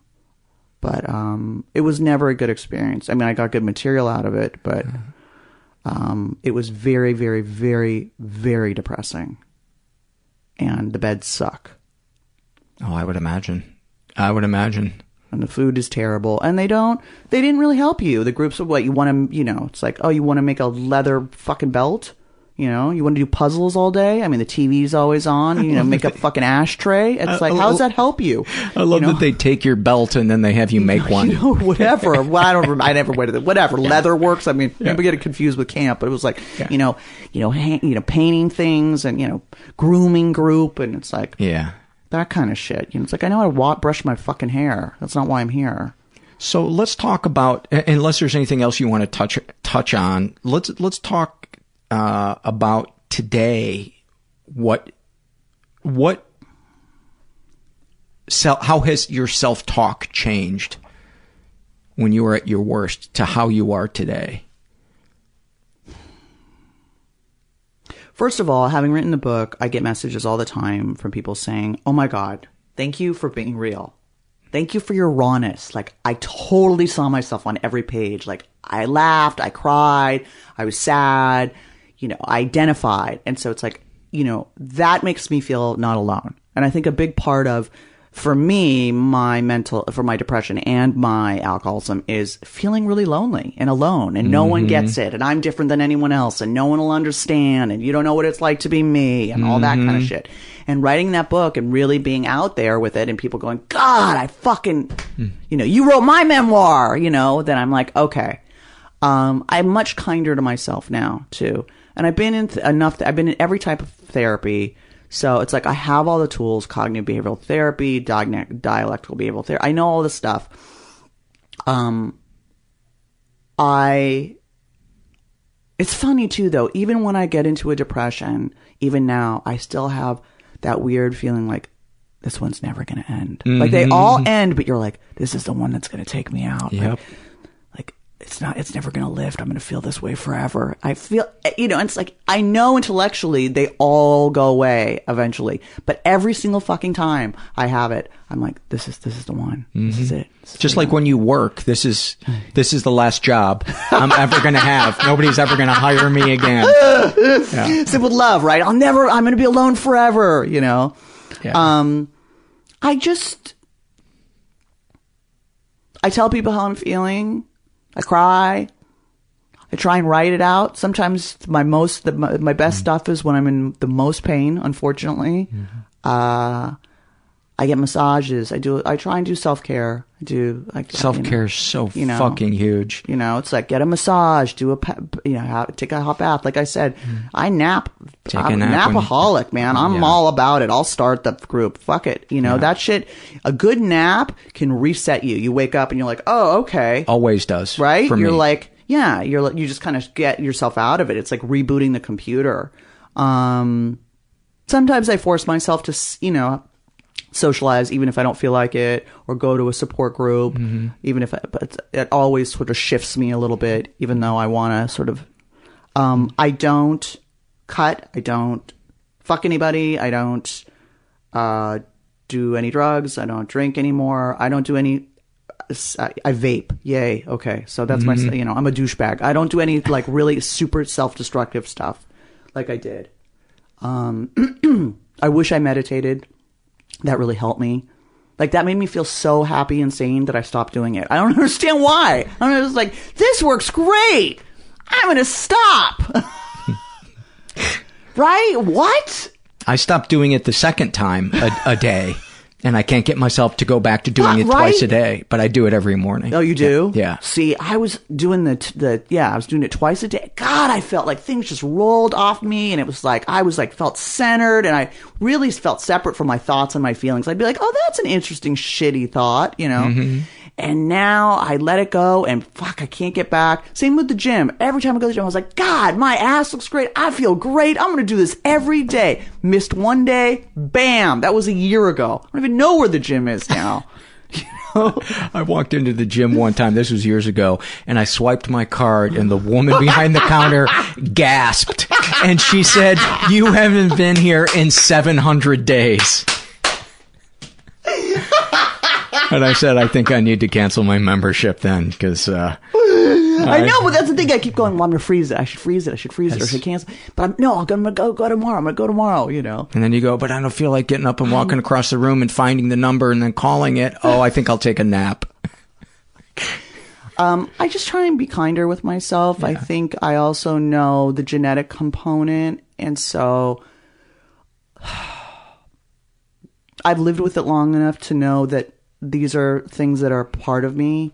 And it is part of my brain chemistry or my psychological makeup. And I go through these periods and I'll continue to go through these periods. And so kind of just to, you know, kind of just like, you know, buckle down and just kind of wait for the storm to pass. Mhm. Um, Patience is so yeah, huge in just going, dealing with okay, mental here we're in a little funk. Okay. Yeah. So let's Not just, you know, don't push it. Don't beat myself up. Mm-hmm. Just kind of, you know, hunker down, guys, you know. Yeah. Um, we, we tend to go to that place of uh, using the word always or never. Uh, yeah. Avoiding that extreme. Yeah, the black and white thinking. Um, and I don't do some, I don't do anything to try and fix it like I used to. That, talk about that because that's so important. I used to just, I was so uncomfortable and I just wanted out. I wanted to fix it all the time. It just was so hard to be on the planet. I needed something. And, you know, I've done all the medications and I literally just recently was like, you know, I, like I said, I'd been sick and I mean, being sick, I was like, fuck, I'm depressed. And I thought maybe I should tweak my meds. And it's like, how, it's hard to know how much of it is just chemical going on inside and how much of it is, oh, I had expectations for what the, how the book would do or that I would, you know, be in a relationship or that I would this or I would be here by now and I just had a birthday and that's always a big measuring stick, you know. Um, so it's hard to know sort of, you know, the reality testing of what's, what's situational and what's chemical. Super hard. Super hard. I I heard somebody say one time, they might have even wrote this in, uh, how you feel about your hobbies or passions. If you have no interest anymore in your hobbies or your passions, then it's probably chemical. Interesting. Oh, that's interesting. Yeah, certainly Huh. at least something to think about. Because I was always like, how do you, how do you, how can I tell? Yeah. Because I went through a period of s- several years where I didn't want to woodwork. I didn't want to play guitar. Well, that's a chemical depression. That's like a serious Yeah. depressive. I thought I was just lazy. You know, I thought I'm just uh, difficult to please. but now I can see that it was I was depressed. Yeah, I was depressed. yeah, I needed that a kind of change. apathy. Yeah, yeah, Yeah, that sort of apathy. Um, I well, I've had a, you know a couple enough nerves. Like what else? Yeah, I just don't try and I don't I don't. I just ride the wave now. Yeah, somebody wrote in a, a in a uh, survey last week. Um, it's okay to not be okay. Yeah, it's like it's a, okay. I'm Or not uncomfortable. feel okay, Yeah, yeah. it's like okay, so I'm in a little bit of a funk, and you know, they're like, okay, you've been sick for a while, so you're you really you're all fucked up chemically from that, from being in bed for two weeks and being sick, or you know. But it's like for me also, I'm quite moody, and it can shift really quickly, which is fun but sort of terrifying also. You know, it's like no one telling you that there's going to be turbulence ahead. You know, it's like I'm not bipolar and I'm not borderline, but I definitely can have some mood swings. Your bipolar line. So I can pop out of it all of a sudden. Mm-hmm. And you're like, oh, I'm at, and then all of a sudden you're kind of like, whoa, back. Why is everybody right? The mad? bitch is back. Yeah. What are you guys upset about? And people are like, whoa. You know, it's like, so I'm not, I, I'm, I, I'm also, I don't, I don't fucking label shit anymore. Mm-hmm. I'm not interested in, you know, well, I'm this and I'm this and I'm this. I'm not interested in the labels. Because it's not who you are. It may be something you struggle with. Yeah, and it's- it's, I, there's so much overlapping. I think there's so much uh, overdiagnosis of certain things now. I think bi- uh, what everyone's bipolar now. That's like the big one. You know, everyone was borderline a couple years ago, and now everybody's bipolar. It's very trendy, very trendy. All, the, Um, all the kids are doing it. um, yeah, I'm more instead of trying to fix it or avoid it, I'm more in acceptance of it. Just like, oh, we're in one of these. Okay, Man, that's that's uh okay. that's some emotional ninja shit. You know, to to be able. I mean, to, I've been sort of, you know, so sick and depressed and whatever it was like. I mean, when this guy broke up with me, whoa, I lost so much weight. People were like, "Are you okay?" And I'm already thin, and I'm, I haven't really put it all back. I started chain smoking, and I cried every fucking day. I cried an ocean of tears, and I just and the, my first thought was, "I'm going to kill myself," and my second thought was, "I'm going to use." And then I was like, "You're not going to do either of those. You're going to feel your fucking feelings, like normal people do, and you're going to get through it." You know, it's a heartbreak. Welcome to fucking humanity, Amy. You know, you will get through it. You will love again. You will be okay. And it'll take as long as it takes. And maybe you'll get some interesting writing out of it. But it was super painful. But I lost so much weight. People were like, Jesus. You know? Auschwitz winter casuals. Like, what's going on? they were like, yikes. you know, it was really, I really looked not well. Yeah. And that's sort of, you know, I, you know, kind of shut down. But for me, I consider it a win because I didn't use and I didn't, I didn't try and mm-hmm. kill myself. And those are my, you know, and then you have that moment to lean on if it yeah. Now I'm like, again. wow, I got through that. Yeah. Yeah. I'm like, fuck, I got through that. Yeah. And I didn't fucking do anything really, really stupid. Yeah. You know, so it's funny. I, I went to, I've been on Medi-Cal disability for a couple of years because my psych ward history was very, very colorful. And they have you do a mental health exam. They ask you questions. And uh, it's just strange. You know, do you know what this, this uh, spilt milk, uh, there's no uh, use crying over spilt milk. Do you know what that means? right?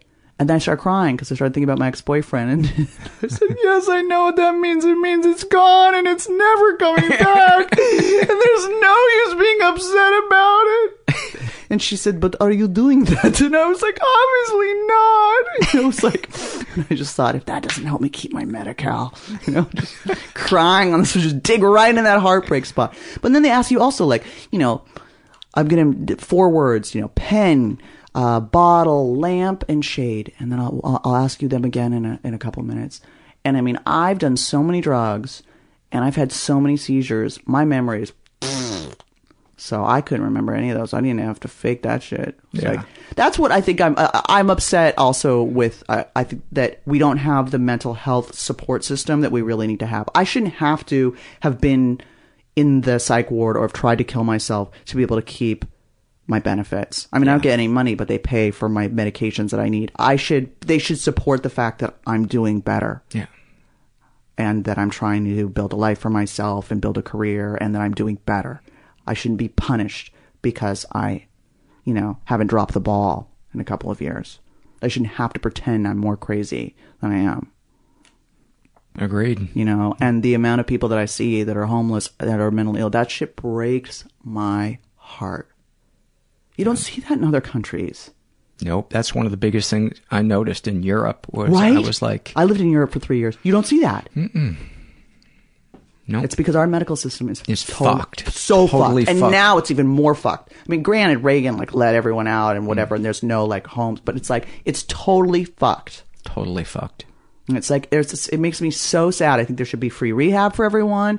I think there should be much. I think there should be free medical care for everyone. You don't see that in France. You don't see that in England. You see fucking crazy people, homeless people. It's like Mm. that. Literally, it makes me. And, and then you talk about the mental strain of fearing that you can be talk. bankrupt by a health issue that you may or may not Right? even have control over. Oh, yeah. that, that looming over your head. That that's No, it's so fucked up. crazy making. Let's move to Canada. Yeah. Oh, I've already uh, asked for marriage proposals in Canada. I'm I'm not kidding. I'm like uh, I, I play hockey. I I love cold weather. It's like you're. I've loved Canada for a long. I've had my eye on Canada since I was a kid. I love Canadians. Canadians love my book. too. I the nicest people. Right? They're the nicest people. Humble, Yeah. Smart, Yes. funny. Yeah. Agreed. Yeah. Toronto. I've never been. I Call me. Toronto. I'll shovel your sidewalk. yeah, I haven't had to shovel snow in many, many years, but I mean, the other thing too is is uh, I have a pet. I think companion. I think pets are very soothing. Right? so soothing. If I uh I have a cat, Colonel Puff Puff, and fucking I know it's such a dumb name. So oh, you dumb. can't even imagine the names that we've. Oh, I heard. Yes, I was yeah. listening to one of your podcasts, and uh, I we just got over about a ringworm. Isn't that fun? Oh, Fifteen hundred dollars. It's the fucking worst, right? Yeah. Oh, the medication and the shavings and the Mhm. dips. Oh. The rotten egg smells great. Isn't that awesome? Oh, It's yeah. the worst. Yeah. Did you have a cat or a dog? Uh, we had two dogs. We only have one now. Mhm. Our little guy passed away in Oh, I'm sorry. Yeah, it was. I just was. Look, I, I have a hard time even looking at pictures of him Ugh. right now because it's so so new, and Ugh. it feels silly because No, but dog so- people get it. Dog no, people understand. The, the pet the loss of a pet is brutal. It's I mean, brutal. Yeah, when I one of my when one of my cats died, I lost my fucking shit, and my parents were like, "Are we gonna have to put you in the psych ward? Are you gonna like come back from this?" Like I lost it. I cried harder when he died than I have over any death in my in my life. Yeah, it's a over any very trauma. special bond. Yeah, Very special was. bond. It was. Well, Amy, thank you so much for uh, a really great conversation. And uh, uh, your book is called My Fair Junkie, a memoir of getting dirty and staying clean. Um, we'll put all your links up on, on the show notes uh, for this. And um, thank you so much for I've, opening I up. haven't gotten this this raw and honest like since woo. You, you'd be a good therapist. You got in there, man. That was like, wow. Thank you. I'm very flattered. oh, that is one funny human being and a great writer. So yeah, check her book out. It's called My Fair Junkie, and we'll put links to all of her stuff on our uh, on our website. But first, I want to tell you about Casper mattresses. Casper is a sleep brand that continues to revolutionize its line of products to create an exceptionally comfortable sleep experience one night at a time. With three mattress models, the original Casper, the Wave, and the Essential, Casper mattresses are perfectly designed to soothe and cradle your natural geometry. Not to mention, the breathable design helps you sleep cool and regulates your body temperature throughout the night. And it's delivered right to your door in a small, how do they do that sized box with free shipping and returns in the US and Canada. But the best part is that you can be sure of your purchase with Casper's 100 night risk free sleep on it trial. After all, you spend a third of your life sleeping, so you should be comfortable. In my case, yeah, there's been periods where it's two thirds of my life, but, uh, I uh, got one of their mattresses. It's super comfortable. It was easy to uh, take out of the box and set up, and um, yeah, it literally could not be simpler. And uh, I highly recommend it. So start sleeping ahead of the curve with Casper. Get $50 towards select mattresses by visiting casper.com slash mental and using mental at the checkout. That's casper.com slash mental and offer code mental for $50 off your mattress purchase. Terms and conditions apply. I've got some really good um, emails this last week from uh, from people, and uh, I want to read one of them. Uh, this is from Caitlin, and uh, she writes, "My family has weird money issues." Uh, that I now realize aren't normal. My mother uses money as a form of control, insisting on listing bills in her name and wanting to do everyone's taxes. She buys cars and homes for her closest friends and me, but then holds it over our heads. She isn't rich, but she does make six figures and buys old cars and rundown houses. She then makes snide comments about who pays the bills and reminds you of her paying for things if she wants her way about something. However, when I suggest I take over paying a bill, she refuses. Another part about this issue that is a real mindfuck the snide comments from other people. Must be nice to have someone pay all your bills, or can your mom adopt me? From people who just don't get it. I would much rather pay my own bills than deal with this manipulation. I just feel incredibly guilty and anxious when I think about pissing my mother off by changing names and accounts on the bills. I'm almost 30 years old and I've been, quote, spoiled my whole life. I feel like I can't function as an adult and now that I have a baby, it's overwhelming. Here is the only solution that I can think of, Caitlin, is that you're gonna have to stick to your guns and risk your mom being upset. That is part of growing up. And when my ex and I first started dating, uh, I was dependent on my family. And I don't know if, if there was the kind of control that's going on here, but then, you know, there was some control. And it, if not overtly from, from my mom, it, it, I felt like, well, you know, she's helped me buy this car, so I should do this and I should do that. And start by taking care of yourself emotionally and let that be the guide. You know, it, it's a different case if like you literally cannot survive and you need their money, but still, um, that doesn't mean that you have to endure that abuse. And honestly, any relationship, if you're not walk, willing to walk away from it, um, there is now I'm talking about adults because children don't have much choice. But in an adult relationship, if you're not willing to walk away from it, you have a part in that relationship because you are choosing to be around that person that is, that is causing you pain. And, um, I mean, maybe there's some exceptions that I'm not thinking of, but part of being an adult is, is accepting that people aren't happy with some of your decisions sometimes. Uh, this is an awfulsome moment uh, filled out by this chicken tastes like sexual frustration. I don't even know what that means, but I'm a fan. Um, and he writes, Am I an asshole for being pissed off with my mother right now for sending me links to anxiety articles? It's New Year's Day, for Christ's sake. Like, can I have a break, please? Fuck. I just want to enjoy the last day of my Christmas holidays before dealing with her issues for the seventh billion time. Oh, and this comes the day after spending New Year's Eve with her instead of being out on a date like a normal human. Normal human. It's never enough.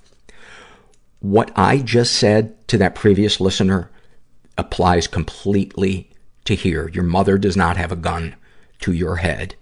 You are trying to care for her emotionally. And this is what happens. This is what happens. Your mother, you're also denying your mother a chance to see her sickness. And until you do that, she's, she's not gonna, she's not gonna wake up to it. And but, but you should do it for you. Um, sometimes the kindest thing that we can do for somebody in the long run is to stand up for ourselves and not give them what they want. Um, and let them cry and throw a fit. Just not take it personally. And anybody that's like, you know, but it's your mom or it's your dad, say, okay, then you go, you go spend a, you go spend a month there. I'll go live at your house. Uh,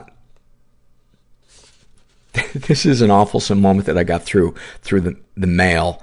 And, um, let's see, how do they want to be referred to? Uh, Turtle. And, um, they write, um, because we had been talking about financial, uh,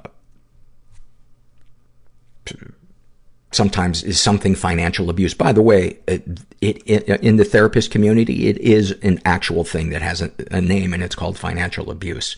Um, and one of the places where you see it a lot is actually in domestic violence situations where the person, um, uh, controls not only the other person physically and emotionally, but, uh, but financially. Um, so, uh, Turtles awfulsome moment. One time I got a birthday card from my grandma that had a $20 bill in it. When I excitedly showed it to my stepdad, he smiled while yanking it out of my hand and said, let's get a pizza for the family tonight. I was so blindsided, I couldn't even react. Fast forward about 15 years. My stepdad is $500 short on a delivery coming to his store uh, that night and asked me to write him a check, despite the fact that I don't have that money in my account. He assures me it's okay. The check shouldn't hit until Monday, and by then he will have earned the money back from sales at the store so he can deposit it into my account. Brilliant plan, right? The check comes out that day. Uh, I happen to be in New York City and found myself suddenly with an overdrawn account and no ticket home. I called my stepdad in a panic. Annoyed, he goes, well, you shouldn't have so little money in there to begin with. That's irresponsible. Oh my God. Thank you for that. This is, um, this is a struggle in a sentence filled out by scapegoat number one. I'm a huge fan of scapegoat number one. Number two, I cannot heap enough scorn on scapegoat number two. Uh, about her depression, blankness, no motivation, lonely, but don't want others around, anxiety, uh, about her anxiety, dread, fear, rage, longing to scream and punch it all out of me about alcoholism and drug addiction. Like my truest friend, would be dead without pot. Yesterday I drank vodka because I was mad at my best friend. I like to trash myself when I am in too much pain. About her love addiction, fantasy got me through childhood. TV held family for me. Uh, I made up other families for myself and it soothed me to sleep. About her OCD, I know my keys are in my hand on the way out the door, but I still have to stop and squeeze them hard in my hand to be certain um, uh, about compulsive behaviors, verbal lashings to strangers around me when I'm hating myself, no censor, big mouth, don't care if I start a fight, hate. Um, there's, there's, there's, there's more to this one, but I wanted to read it because I think this is a great example of, um, the, the rage, what, how overwhelming it is when, when we are triggered into anger and we become the person we don't want to be, but it's like lava inside of us that, that we have to, we have to let out. And the only thing that I know that works for me is, is getting help, especially support groups. And there's something about talking to another human being who understands my issue that just helps let the steam out. Otherwise, this is where we go. This is where we go. But thank you for, uh, thank you for sharing that. Uh, and she writes, I'm doing EMDR, uh, to help, but it often feels like my blood is tainted in black. I don't, I don't believe that from what you've described, you're, you're beyond help and it's a genetic thing with you. And I should know because I cook chicken on basic cable. This is an email I got from, uh, how she want to be referred to?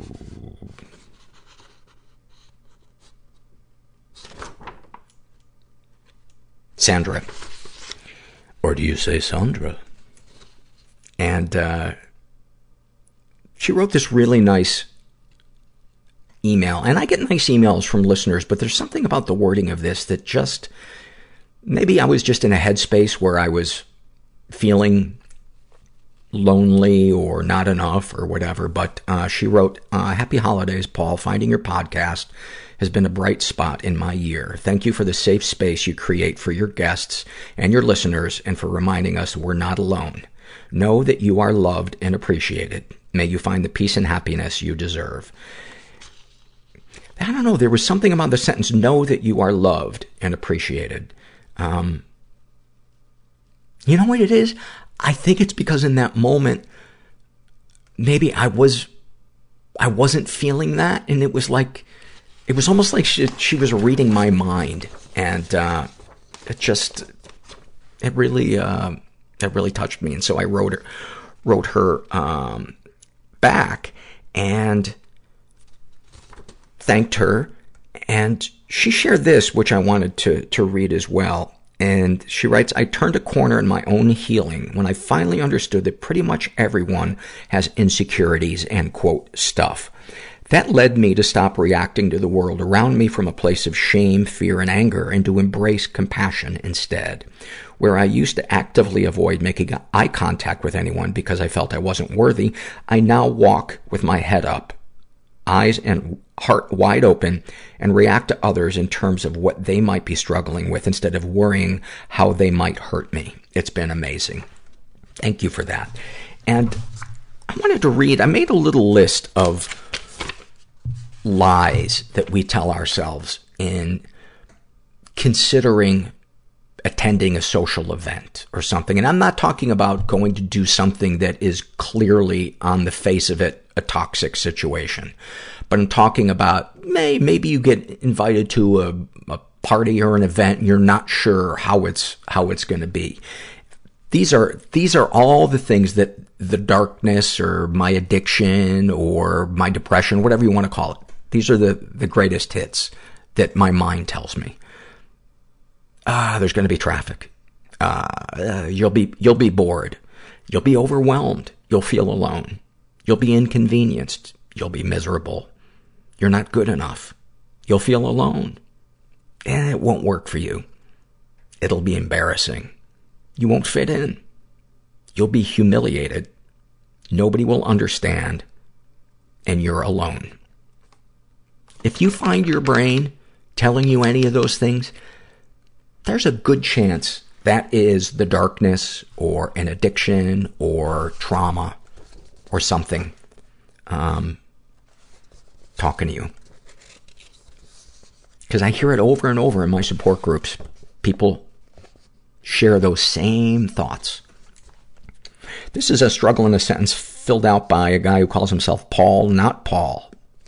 I don't know what that means, but I'm just glad I was named not once, but twice. With hyphens. About his depression. Uh, depression feels like a flickering neon open sign. Some days it's really bright and other days important letters are missing. That's so great. About his love addiction. Living without being in love feels like driving a car on two wheels like a stuntman. At any moment I could lose it and come crashing down. About his codependency. Why would anyone love me if they didn't need me to take care of them? Who wants an umbrella when it's not raining? Thank you for that. Um, and he writes, I support you through Patreon, but feel guilty that I can't buy more crap on Amazon to help you out with those kickbacks. Um, I buy a mug, but don't, don't always want to be reminded of my mental illness every time I have a cup of coffee. If you had something with a cool or funny design on it that's not a logo, I'd buy it in a second. Uh, love the show, love you. Um, the only I don't know if I have them without logos on them, though. We have a St. Herbert t-shirt that is a picture of my late dog, uh, Herbert, one of my favorite pictures of him. Um, so yeah, I'm not sure if you go to our buy stuff page on our website, you can see all the stuff that's, uh, that's available. This is a body shame survey, and this is filled out by either Eli or Ellie. Uh, let's see, is I think Eli.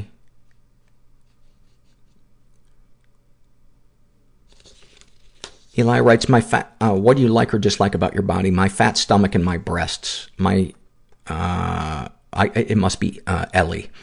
Uh, my stomach for the usual reasons of just disliking being overweight, and my breasts because of my abuse. They disgust me. I hate my breasts. My dad was obsessed with them, and every chance he got, he tried to touch them or tell me how good they looked, or I'd wake up to him caressing them in the middle of the night. That is so fucking sick.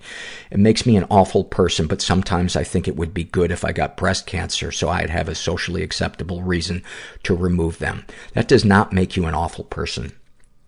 What, what that makes is what happened to you fucking awful. And you're just a human being who is reacting normally to an abnormal situation. And, um, I'm so sorry that that is the dad that you were dealt. That fucking sucks. But you are not weird or insensitive. This is an awful moment filled out by Turn That Down. And, uh, she writes, losing my father to suicide with his new family in Texas because he was in hiding. He had become so paranoid that he didn't tell anyone where he was or who he lived with. When visiting his new life after passing, finding tons of pictures and videos of me that he was getting by stalking my social media sites and YouTubes. Knowing he still loved me despite thinking he was saving me by staying away. And I wanted to read that because, A, it's heartbreaking and touching. And it's such a great example of the variety of ways in which people try to love other people. And when my therapist suggested I take this survey called the what are your, what are your love languages, uh, I rolled my eyes because I was like, oh, this is one of those fuck. And it, I'm glad I did because one of the things I discovered is that I, every person values ways of receiving and expressing love, um, over other ways of doing it. And if you are in a relationship with somebody, it's important to know what ways of receiving love affect them more than others. Like some people don't give a shit about presents, but like to have, uh, you know, to be held or hugged. Other people like uh, to be given help by somebody, but don't really care about somebody giving compliments. And um, I didn't see stalking your child on the on the list of love languages, though. Um, so that uh, that one might not be as uh, common. I'm sorry, that was insensitive of me to crack a joke there. This is, this is a psych ward experience, and this is filled out by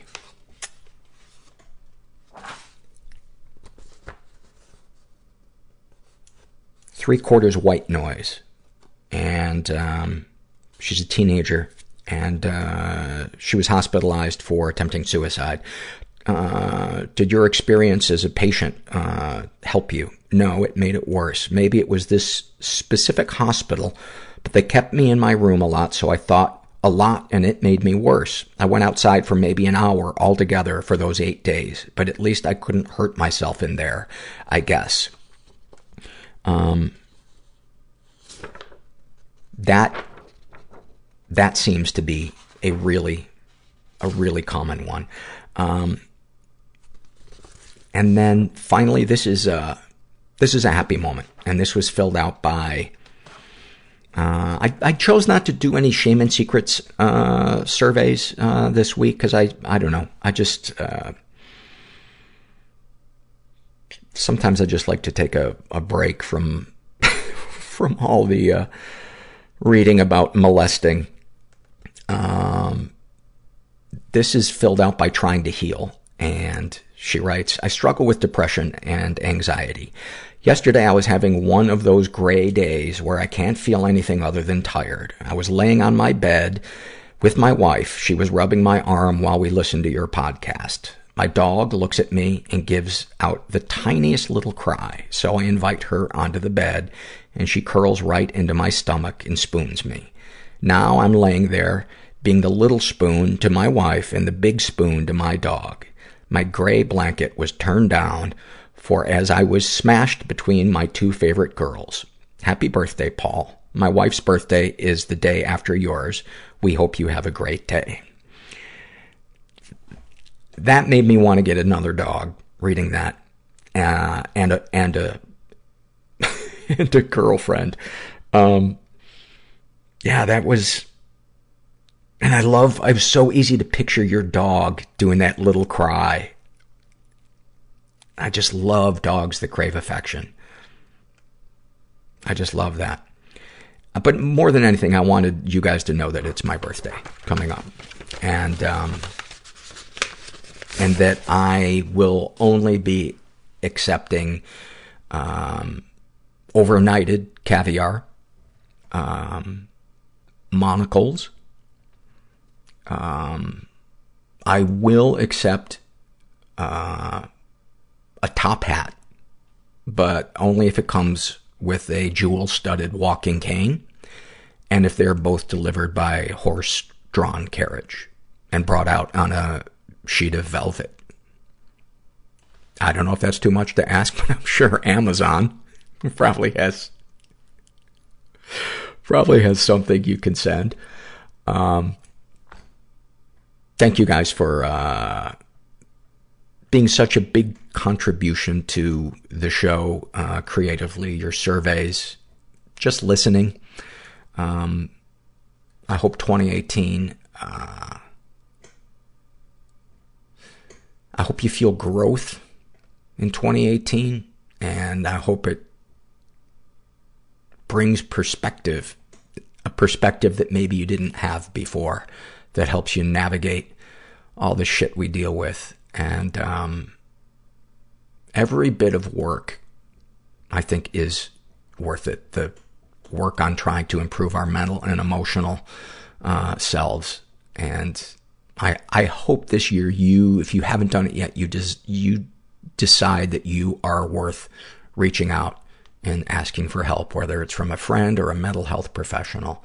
Um, cause if I didn't, I wouldn't be here. I wouldn't be doing the podcast that apparently, apparently you enjoy. And, um, and I love my life. I never thought I would hear myself say that. And it all started with me saying, I can't do this by myself anymore. So, um, just remember you're not alone. And thanks for listening. Everybody I know is bizarrely beautifully Everybody I know is bizarrely beautifully fucked up in some weird way. Bizarrely beautifully fucked up in some weird way.